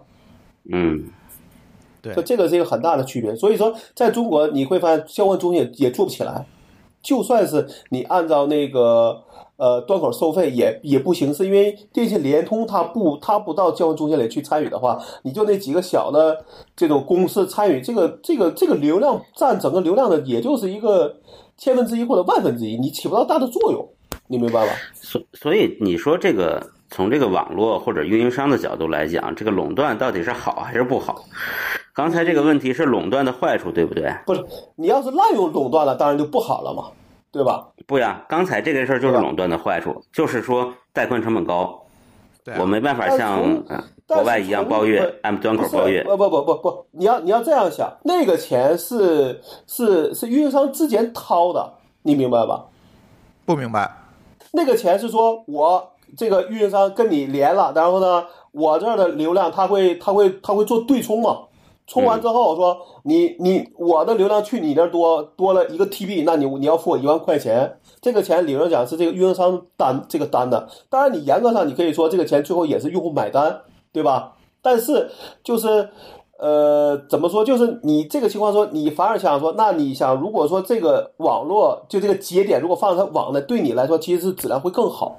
那你说，你就说多付点钱，你能不能得到一个一个质量更好的一个体验？你觉得你亏了吗？你也不一定亏啊，对吧？而且现在毕竟是三大运营商在竞争，对吧？而不是双寡头。但是这个问题在于，如果我们假设在中国也有七千家运营商，会发生什么？七千家运运营商很有可能就是我说的，就也会走国外的那个路，因为在在在东欧、西欧，其实，在我们看来说，它也是一些大大小小运营商都会有，你明白吧？可能只是没有那么夸张，对，因为你走到那个地步，你发现交易中心就是一个必然存在的一个事儿。如果按你说的，如果有七千家运营商，那爱奇艺的流量成本其实是降是可以降低的，因为它的溢价空间更大，而且有这种可以按端口付费的 IX。这个不好说，因为什么？你这是有气优，比如说咱们举个例子啊，说咱还说美国，美国有七千家，对吗？可你知道它有多少个城市吗？在我看来说，你就那个镇，它也算成在美国有有一万多个。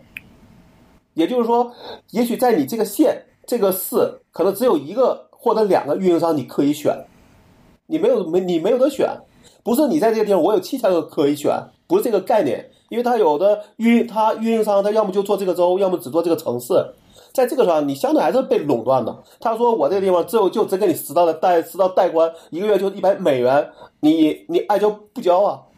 而且它的质量，比如说这就是三五个人的公司，你也不一定得到一个好的服好的服务，对吧？嗯嗯，我懂了。这么一看，其实网络基础设施还是一个越垄断越好的状态，能得到这个结论吧？不要滥用垄断地位，对吧？嗯，其实中国现在在我看来说，除了一一度还有点优势以外，其实联通、电信都特别难受。因为啥？因为信产部现在抓住了一个事儿，就是说我每年的一个 KPI 就是要求这些运营商降价，这就是我今年的这个一个一个 KPI。嗯。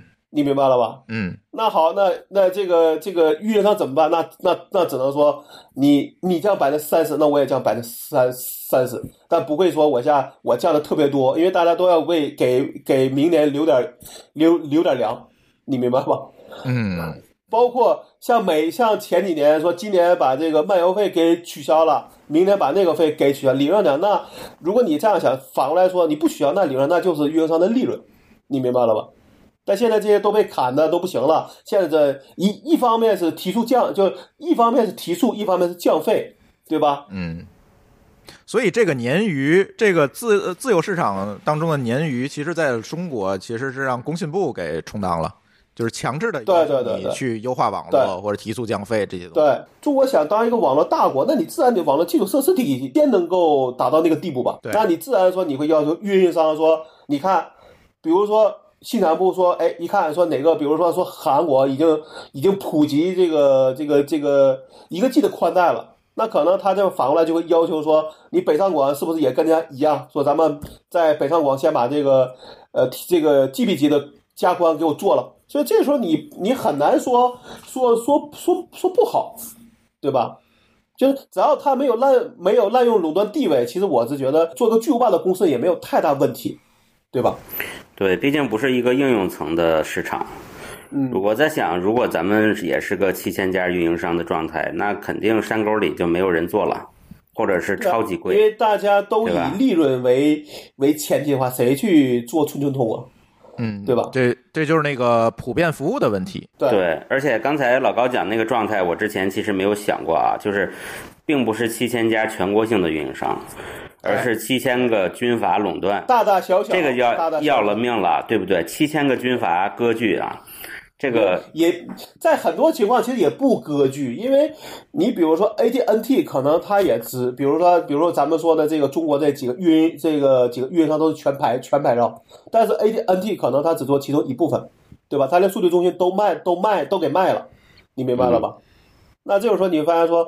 你想在他那儿把所有的，比如说我是一个，呃，C，我是一个做 APP 的，那我想在 ATT 里边网络搞定所有东西是没有戏的，你就只能说我放一些节点给 ATT 用，放一些节点给给给就给那老二用，放一些给老三用，你的成本其实是变高的，你明白了吧？嗯，你的网络调优可能也很难，对吧？甚至咱们举咱们举举可能举南美的例这个例子会。比较好，南美，比如巴西，巴西按理说应该是南美最发达的一个国家了吧，对吧？但那边能做到什么地步呢？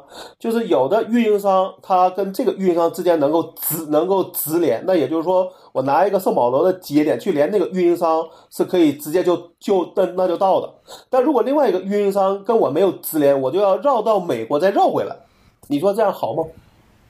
嗯所以你看，说巴塞可能南美并没报这事儿，可能是因为那边没你可可能现在还没那么普及，或者说它有些东西在本地做得好，但视频可能还没有这么普及呢，对对吧？对，它有可能大带宽我还真都还没普及呢。对对，我我还真没注意说巴西的像视频类的应用，或者说像网这个网飞在巴西的，就是在南美的一个一个市场情况是是是什么样子？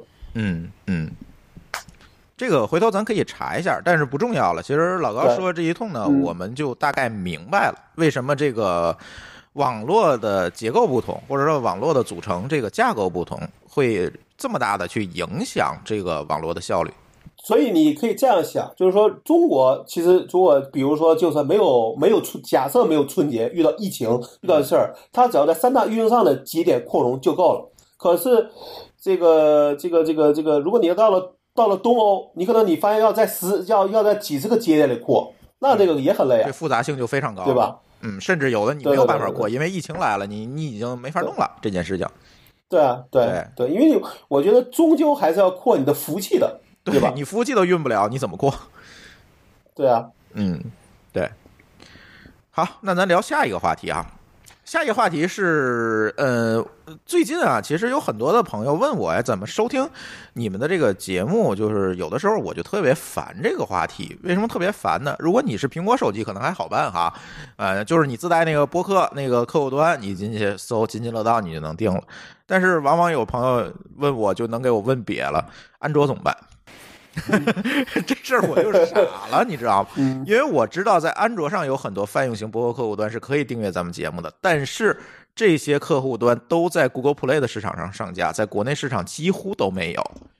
就比如 Pocket Cast，比如比如说呃很多吧，这个 Play FM 等等这些东西，在国内都没有上架，所以这个时候呢，我就很难去告诉大家，你去这个找一个泛用型客户端，你先 先去装一个 Google Play，这事儿基本对普通用户不可能。这时候我有时候就偷懒，算了，你下个喜马拉雅去吧。但是大家也知道，我们那个节目在喜马拉雅国内这些平台其实不是这么全。对吧？这个有很多种种的原因造成的吧，大家都懂的原因。所以这个时候我就非常头疼。然后终于那天，嗯，哎，有人跟我说，这个我们做了一个这个播客的泛用型播客客户端，在安卓上也能用。哎，我说这个事儿不错啊。后来我就仔细了研究了研究，嗯，这个播客客户端呢叫小宇宙。是谁做的呢？其实是即刻的这个团队。大家 如果那个你这个年龄比较大的话，可能还记着这个应用，但是这个应用现在已经因为种种原因被下架了，目前还没有复活。是这个团队做了这么一个应用，叫小宇宙。其实呢，它这个算是一个泛用型播客端吧，因为它是可以订阅这个 RSS 的。它有几个亮点啊，第一个交互做的确实非常不错。呃，非常花心思，而而且呢，明显的从这个交互和这个产品的角度来看呢，它肯定是一个播客用户做的，就是这个产产品经理也好，这个产品团队要肯定是一个播客的重度用户，他才能做成这样的。第二个，它有一个特，但是也不能算特有，就是 Podcast 也有这个功能，但是在安卓上我们就叫特有吧。呃，它是时有一个时间轴评论的功能，也就是说，你听到这个位置的时候，你可以对这个播客的位置。这个内容进行评论，然后评论的时候呢，这个你评论这个位置就留在这个评论里，你点击就可以到这个位置，你来听这段东西。这个时候其实就是解决了，其实你可以理解成其实是个弹幕，对吧？其实其实是一个弹幕功能。呃，第三个我觉得尤其好的，其实是一个基于社交关系的那种发现机制，你能看互相加好友，你知道你好友订了什么样的播客节目。大家知道这个播客这个东西啊，最麻烦的是一件事儿，我怎么发现我爱听的新播客？其实这件事情内容发现特别麻烦，不仅困扰着用户，其实更多的是困扰着作者，就怎么样把我的内容告诉更多的人，让更多的人来听我的节目。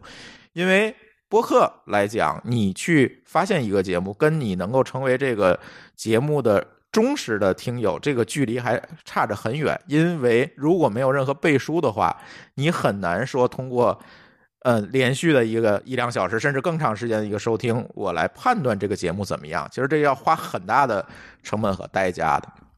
这个时候，通过社交关系来解决这个问题，其实我觉得这个其实还是蛮不错的一个呃机制吧。看看它这后续做会怎么样。当然了，这个东西其实对我我来看啊，其实还是有一些问题的。嗯、这个问题一会儿也请某高老师来帮我评论评论，因为他也是做过内容的这个网站哈。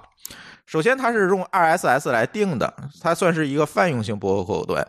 但是如果你什么节目都能定，什么节目都能在里面搜到，这个时候监管怎么办？他做了一些主动的审查哈，嗯，就是有一些特别那个什么的节目，他可能挑战监管的节目，可能他就搜不到了，或者是不能定了。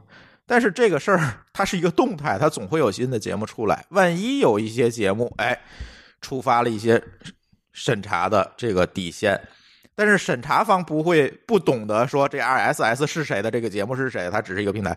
监管逻辑不是这样，监管逻辑说是在你这个客户端上发现的这个节目能在你的客户上播，那你就是你客户端的责任，然后他就会得到跟即刻一样的这个结果。这个我觉得是蛮风险蛮大的一个事儿。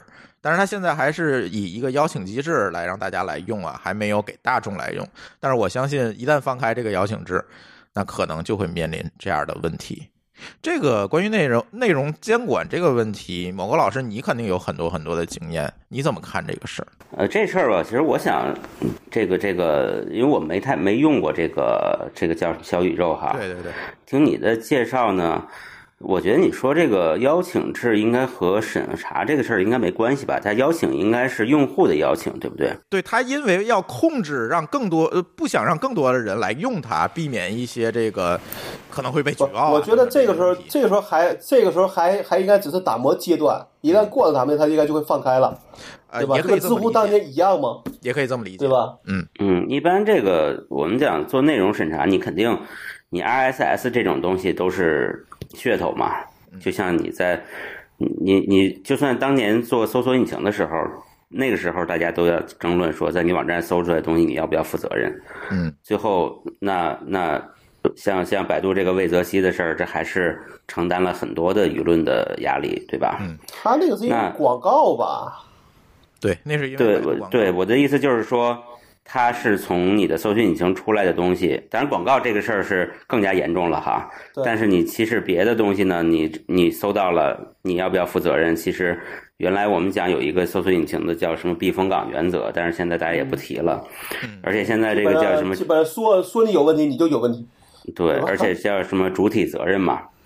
我觉得这个通常来说还是呃有几条路，就是我们做内容的网站，呃一开始大家都想变成一个跟搜索或者 S S 一样，我为了内容极大丰富嘛，因为一开始没什么东西，然后从这个 UGC 开始做。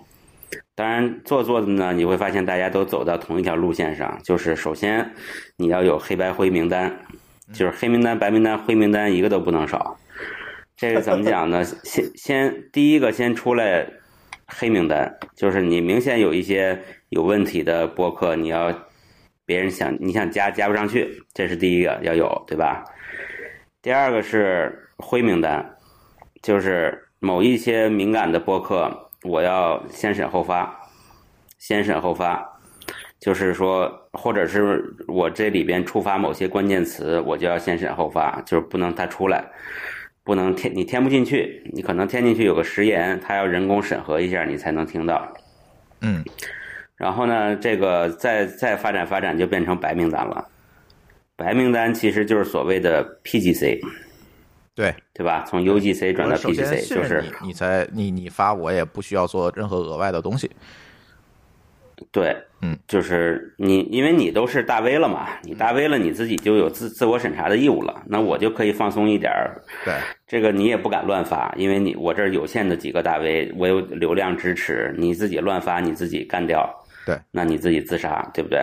对那这个是这个是通常来说做内容的都必然走条这个这一条路。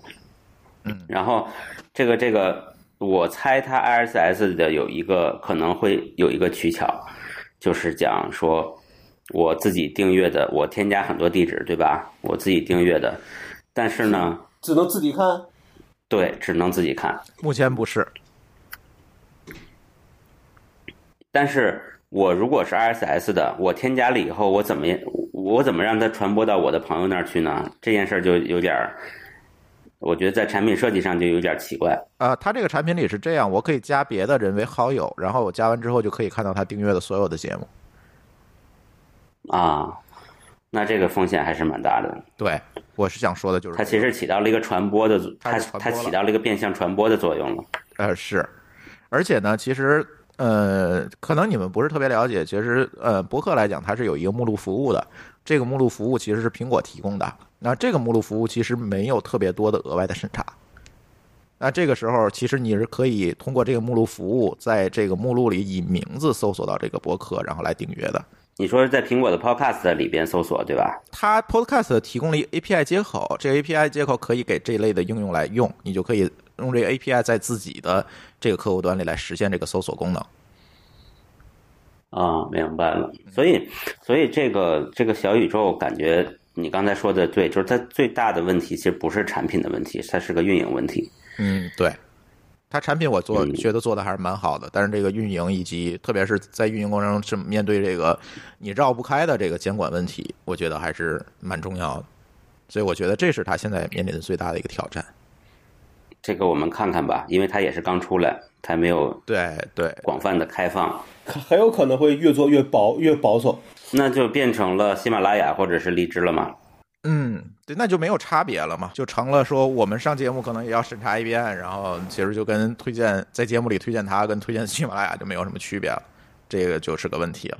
对对，它就是一个名义上是 UGC，但实际上是 PGC。对，因为你 U 的功能，小用户创造的功能可能要经过很严厉的审核，而且你也没有多少曝光量，就相当于没有。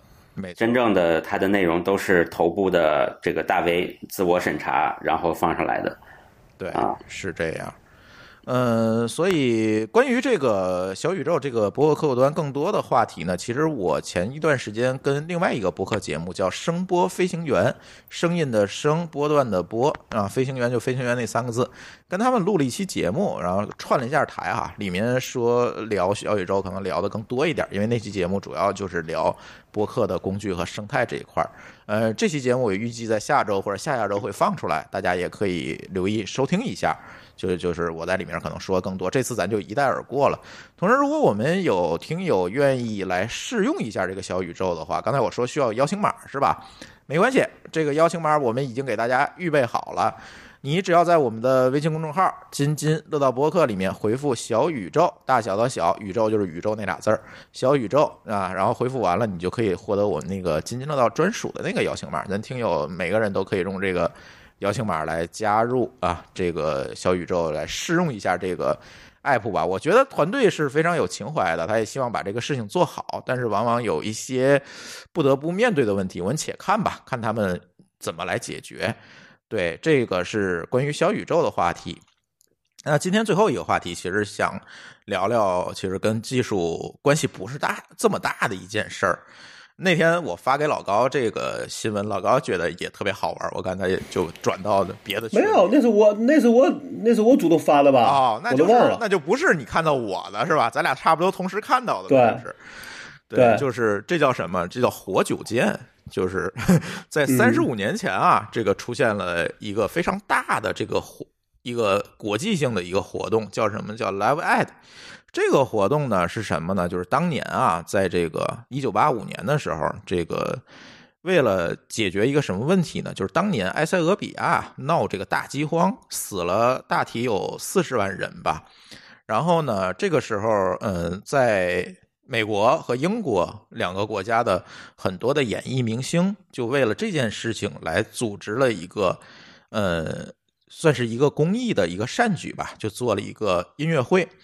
那这个音乐会呢，其实是在英国伦敦和美国费城两地来举行的。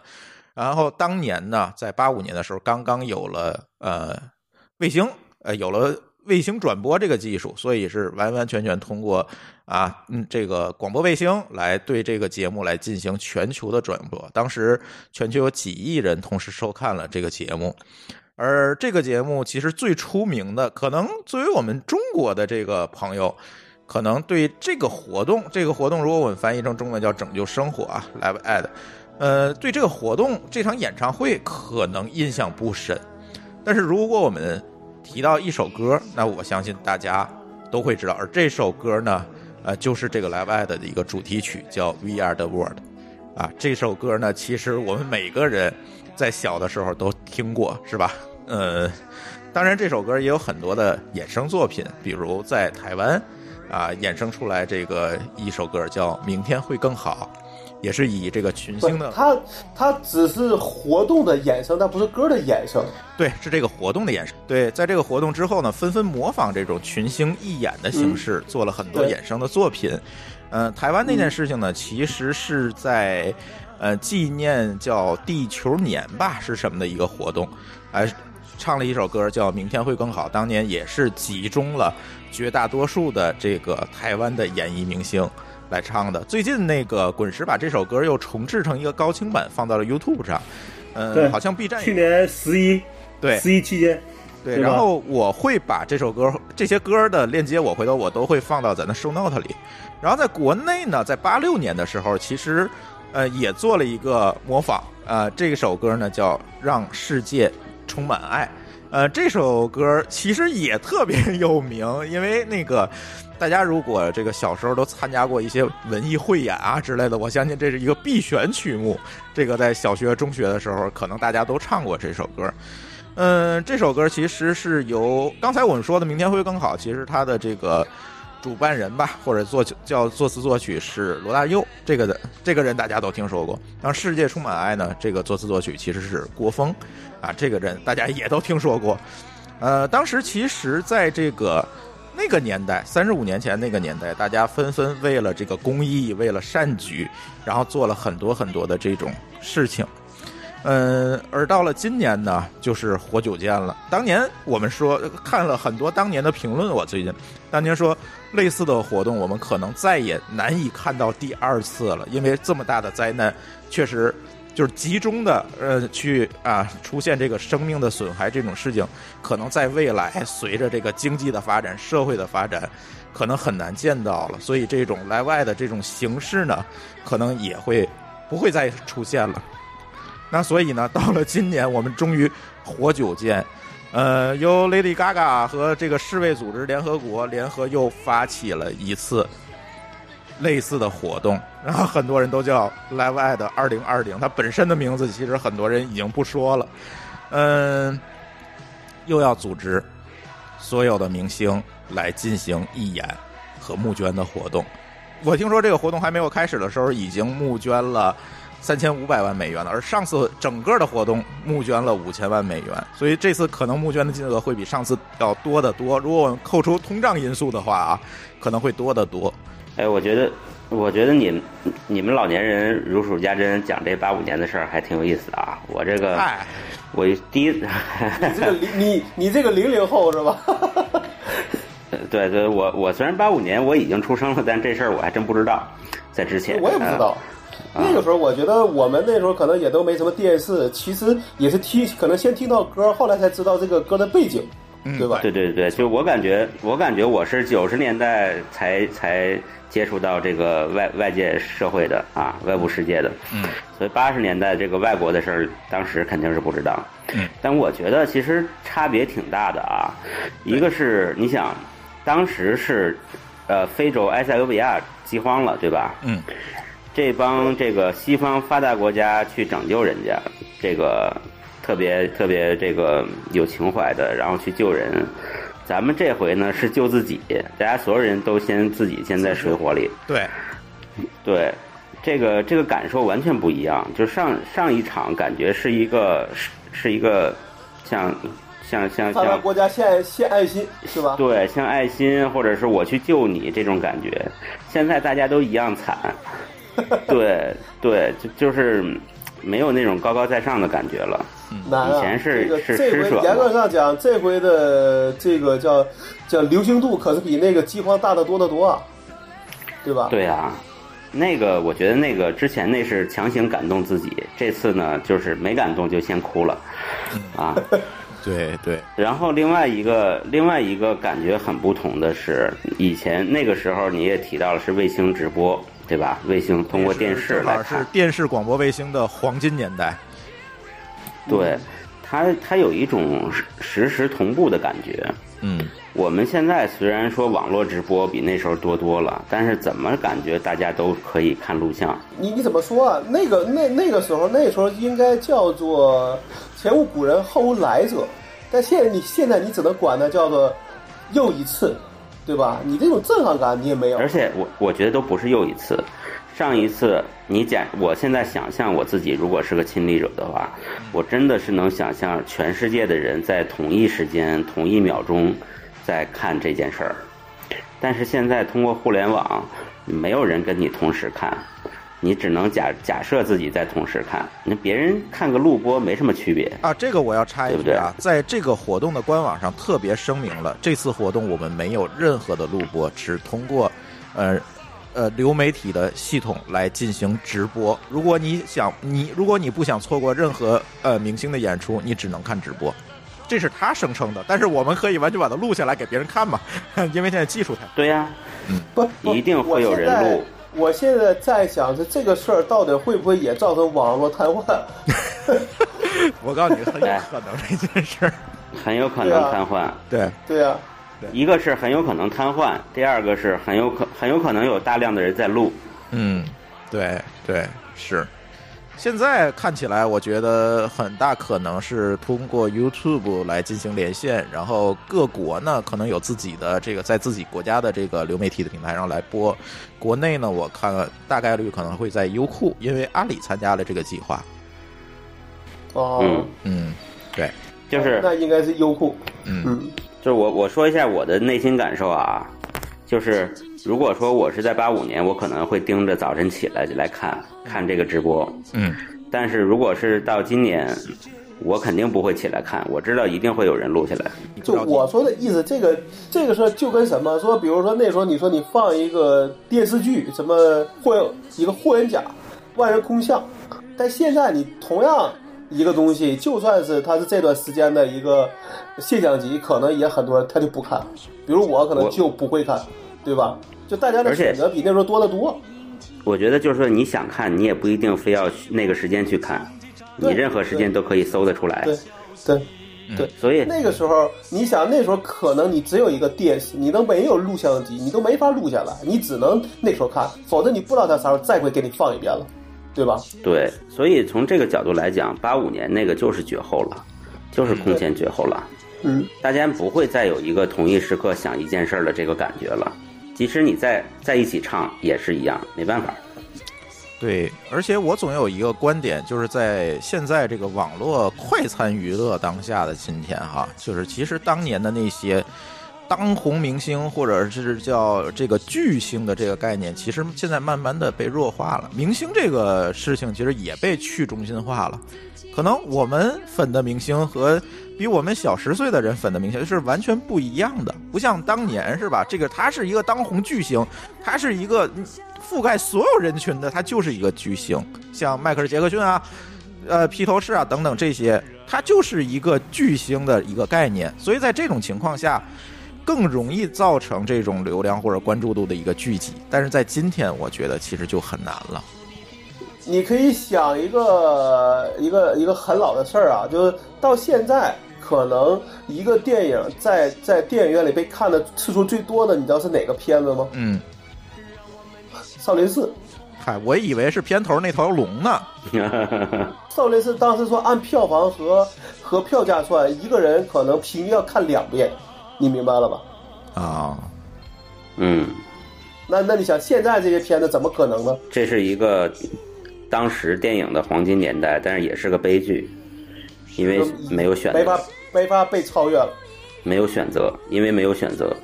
对，对对，对少对少林寺来说是个成功，但是对老百姓来说是个悲剧。我们不希望他再重新回到那个时候，对不对？没错，也回也回不去了。呃，你先你先别立 flag，我跟你讲，对，我觉得你也别立立 flag，这个确实是，嗯，你是想说，比如再出再出现一个什么什么经济大危机是吗？任何经济的、政治的都可能回去，所以我们只能说我们不希望回去，但是这个 flag 也不要立。嗯，嗯，无论如何，大家也可以关注一下这件事情啊。在这个活动呢，是在四月十八号，呃，美国的东部时间晚上八点，也就是北京时间，呃，四月十九号的早上八点开始，呃，应该是要呃维持几个小时，不会比当年的这个活动的时间更短哈，应该要有十几个小时或者是更长时间的这样一个活动，大家也不妨关注一下。现在呃播出的平台。呃，我看了一下他们的官网，可能还没有完完全全的公布。然后我也会把他们官网的地址贴在咱们的 show note 里，大家也可以去看一下。嗯，当然了，这件事情呢，我们不是搞这个音乐专业的，因为这件事情，这个当年的 Live Ad 这这个事情，其实在整个世界音乐史里，它是都是可以写上一笔的。嗯，但是我们不是搞音乐的，所以呢，我觉得大家可以期待一下，看看我们做音乐话题的有台的。这个节目能不能说，呃，最近会有一些讨论？如果有讨论的话呢，我们可能会在公众号或者在我们听友群里告诉大家，让大家去听一下啊，关于这个活动的这个整个的一个背景知识。呃，当然，如果你想快速的去了解这件事，你还有一个渠道，就是你可以去看一部电影。这部电影从网上现在能看，叫《波西米亚狂想曲》。这部电影其实是那个 那个当年那个事件的一个真实记录，哎，大家也可以去看一下。嗯，无论如何吧，我觉得这次疫情真的可能会改变很多很多的事情。刚才某个老师也说了，不要立 flag，我觉得确实是这样。刚才录这个节目的时候，我收到一条新闻的 push 啊，就是世界银行组织说了，我们可能会遇到一个一九三零年以来最大的一个经济大萧条，我们正在进入到这个经济大萧条当中。嗯，可能很多朋友对一九三零年的经济大萧条没有概念，家里有老人的可以去问问。嗯，当年那也基本没戏啊。那那你这个人得得九得九十岁了啊。这经济大萧条指的是美国经济大萧条吧？呃，其实它导致的是全球的经济大萧条，直到打了一场仗，也就是第二次世界大战，这个经济大萧条才完全的过去。是这样，当年呢，这个经济大萧条已经不是说大家不点外卖了，在家吃饭的问题，当年是饿死过人的，就是在美国是饿死过人的。呃，当年在美国的农产品价格下降了百分之六十，即便是如此，也很多人买不起这个粮食。这种事情我们是遇到过的，就是在我们呃不不长的这个近代史当中，我们是经历过的。那今天世界银行组织说了，我们又将进入九十年来的第二次经济大萧条，所以我觉得这次疫情真的会改变很多很多东西。但很多朋友总是在沾沾自喜，说现在中国安全了，呃，外国要乱了，呃，中国因为这件事情要怎么怎么样了。这个，我觉得还是刚才我们聊那句话，这个在这种大的环境下，每一个人都很难，或者是每一个国家其实都很难独善其身。我们现在就会发现，我们的外贸基本停了，而中国很大比例的 GDP 其实都是靠外贸支撑。为什么外贸停了？因为这些国家没有能力再进口我们的东西了。因为现在跟三零年还不一样。刚才老高也说，三零年的大萧条可能就是美国，确实它是相对来讲局部的一件事儿。它往河里倒牛奶也好，对吧？饿死人也好，可能更多是在美国。现在全球化是你不管承认不承认，你多愿意去搞民族主义、民粹主义，那这个全球化也是大家非常依赖的这样一个纽带。全球化没有了，国际分工这件事情没有了，那我觉得任何人都很难独善其身。所以还是那句话吧，先做个人吧，是吧？先不要为其他国家现在陷入的这个惨惨境呢沾沾自喜。嗯，可能。你不一定比人家过得更好，在这个大萧条来临的时候，所以也是在这里。今天正好播出这期节目的时候是复活节，嗯，也是祝愿一下吧，这个疫情能够早日的过去，大家呢能够尽快的恢复正常的这个生活，说到复活节，我想起来我们香港的同事都放假了。对，在香港，大家把这个叫做耶稣受难节。受难周这一周都是受难周，对，每一天它有那个不同的主题，呃，这是一个宗教的一一周一周的时间。就是其实这个一周是怎么来的呢？是在圣经上记着是这个耶稣回到这个呃城里这一周，从这个回到城里到被出卖，这样整个到受刑这个整个的一个过程是在这个一周当中经历的。所以这个是一个受难周，然后最后复活了，最后的那那个周日复活了，有点像我们这个疫情的一个隐喻啊，希望能够带来好运。对，嗯，都是希望带来好运。行，那这一期我们津津乐道的节目呢，我们就聊到这里，感谢大家收听，拜拜。嗯，拜拜，再见。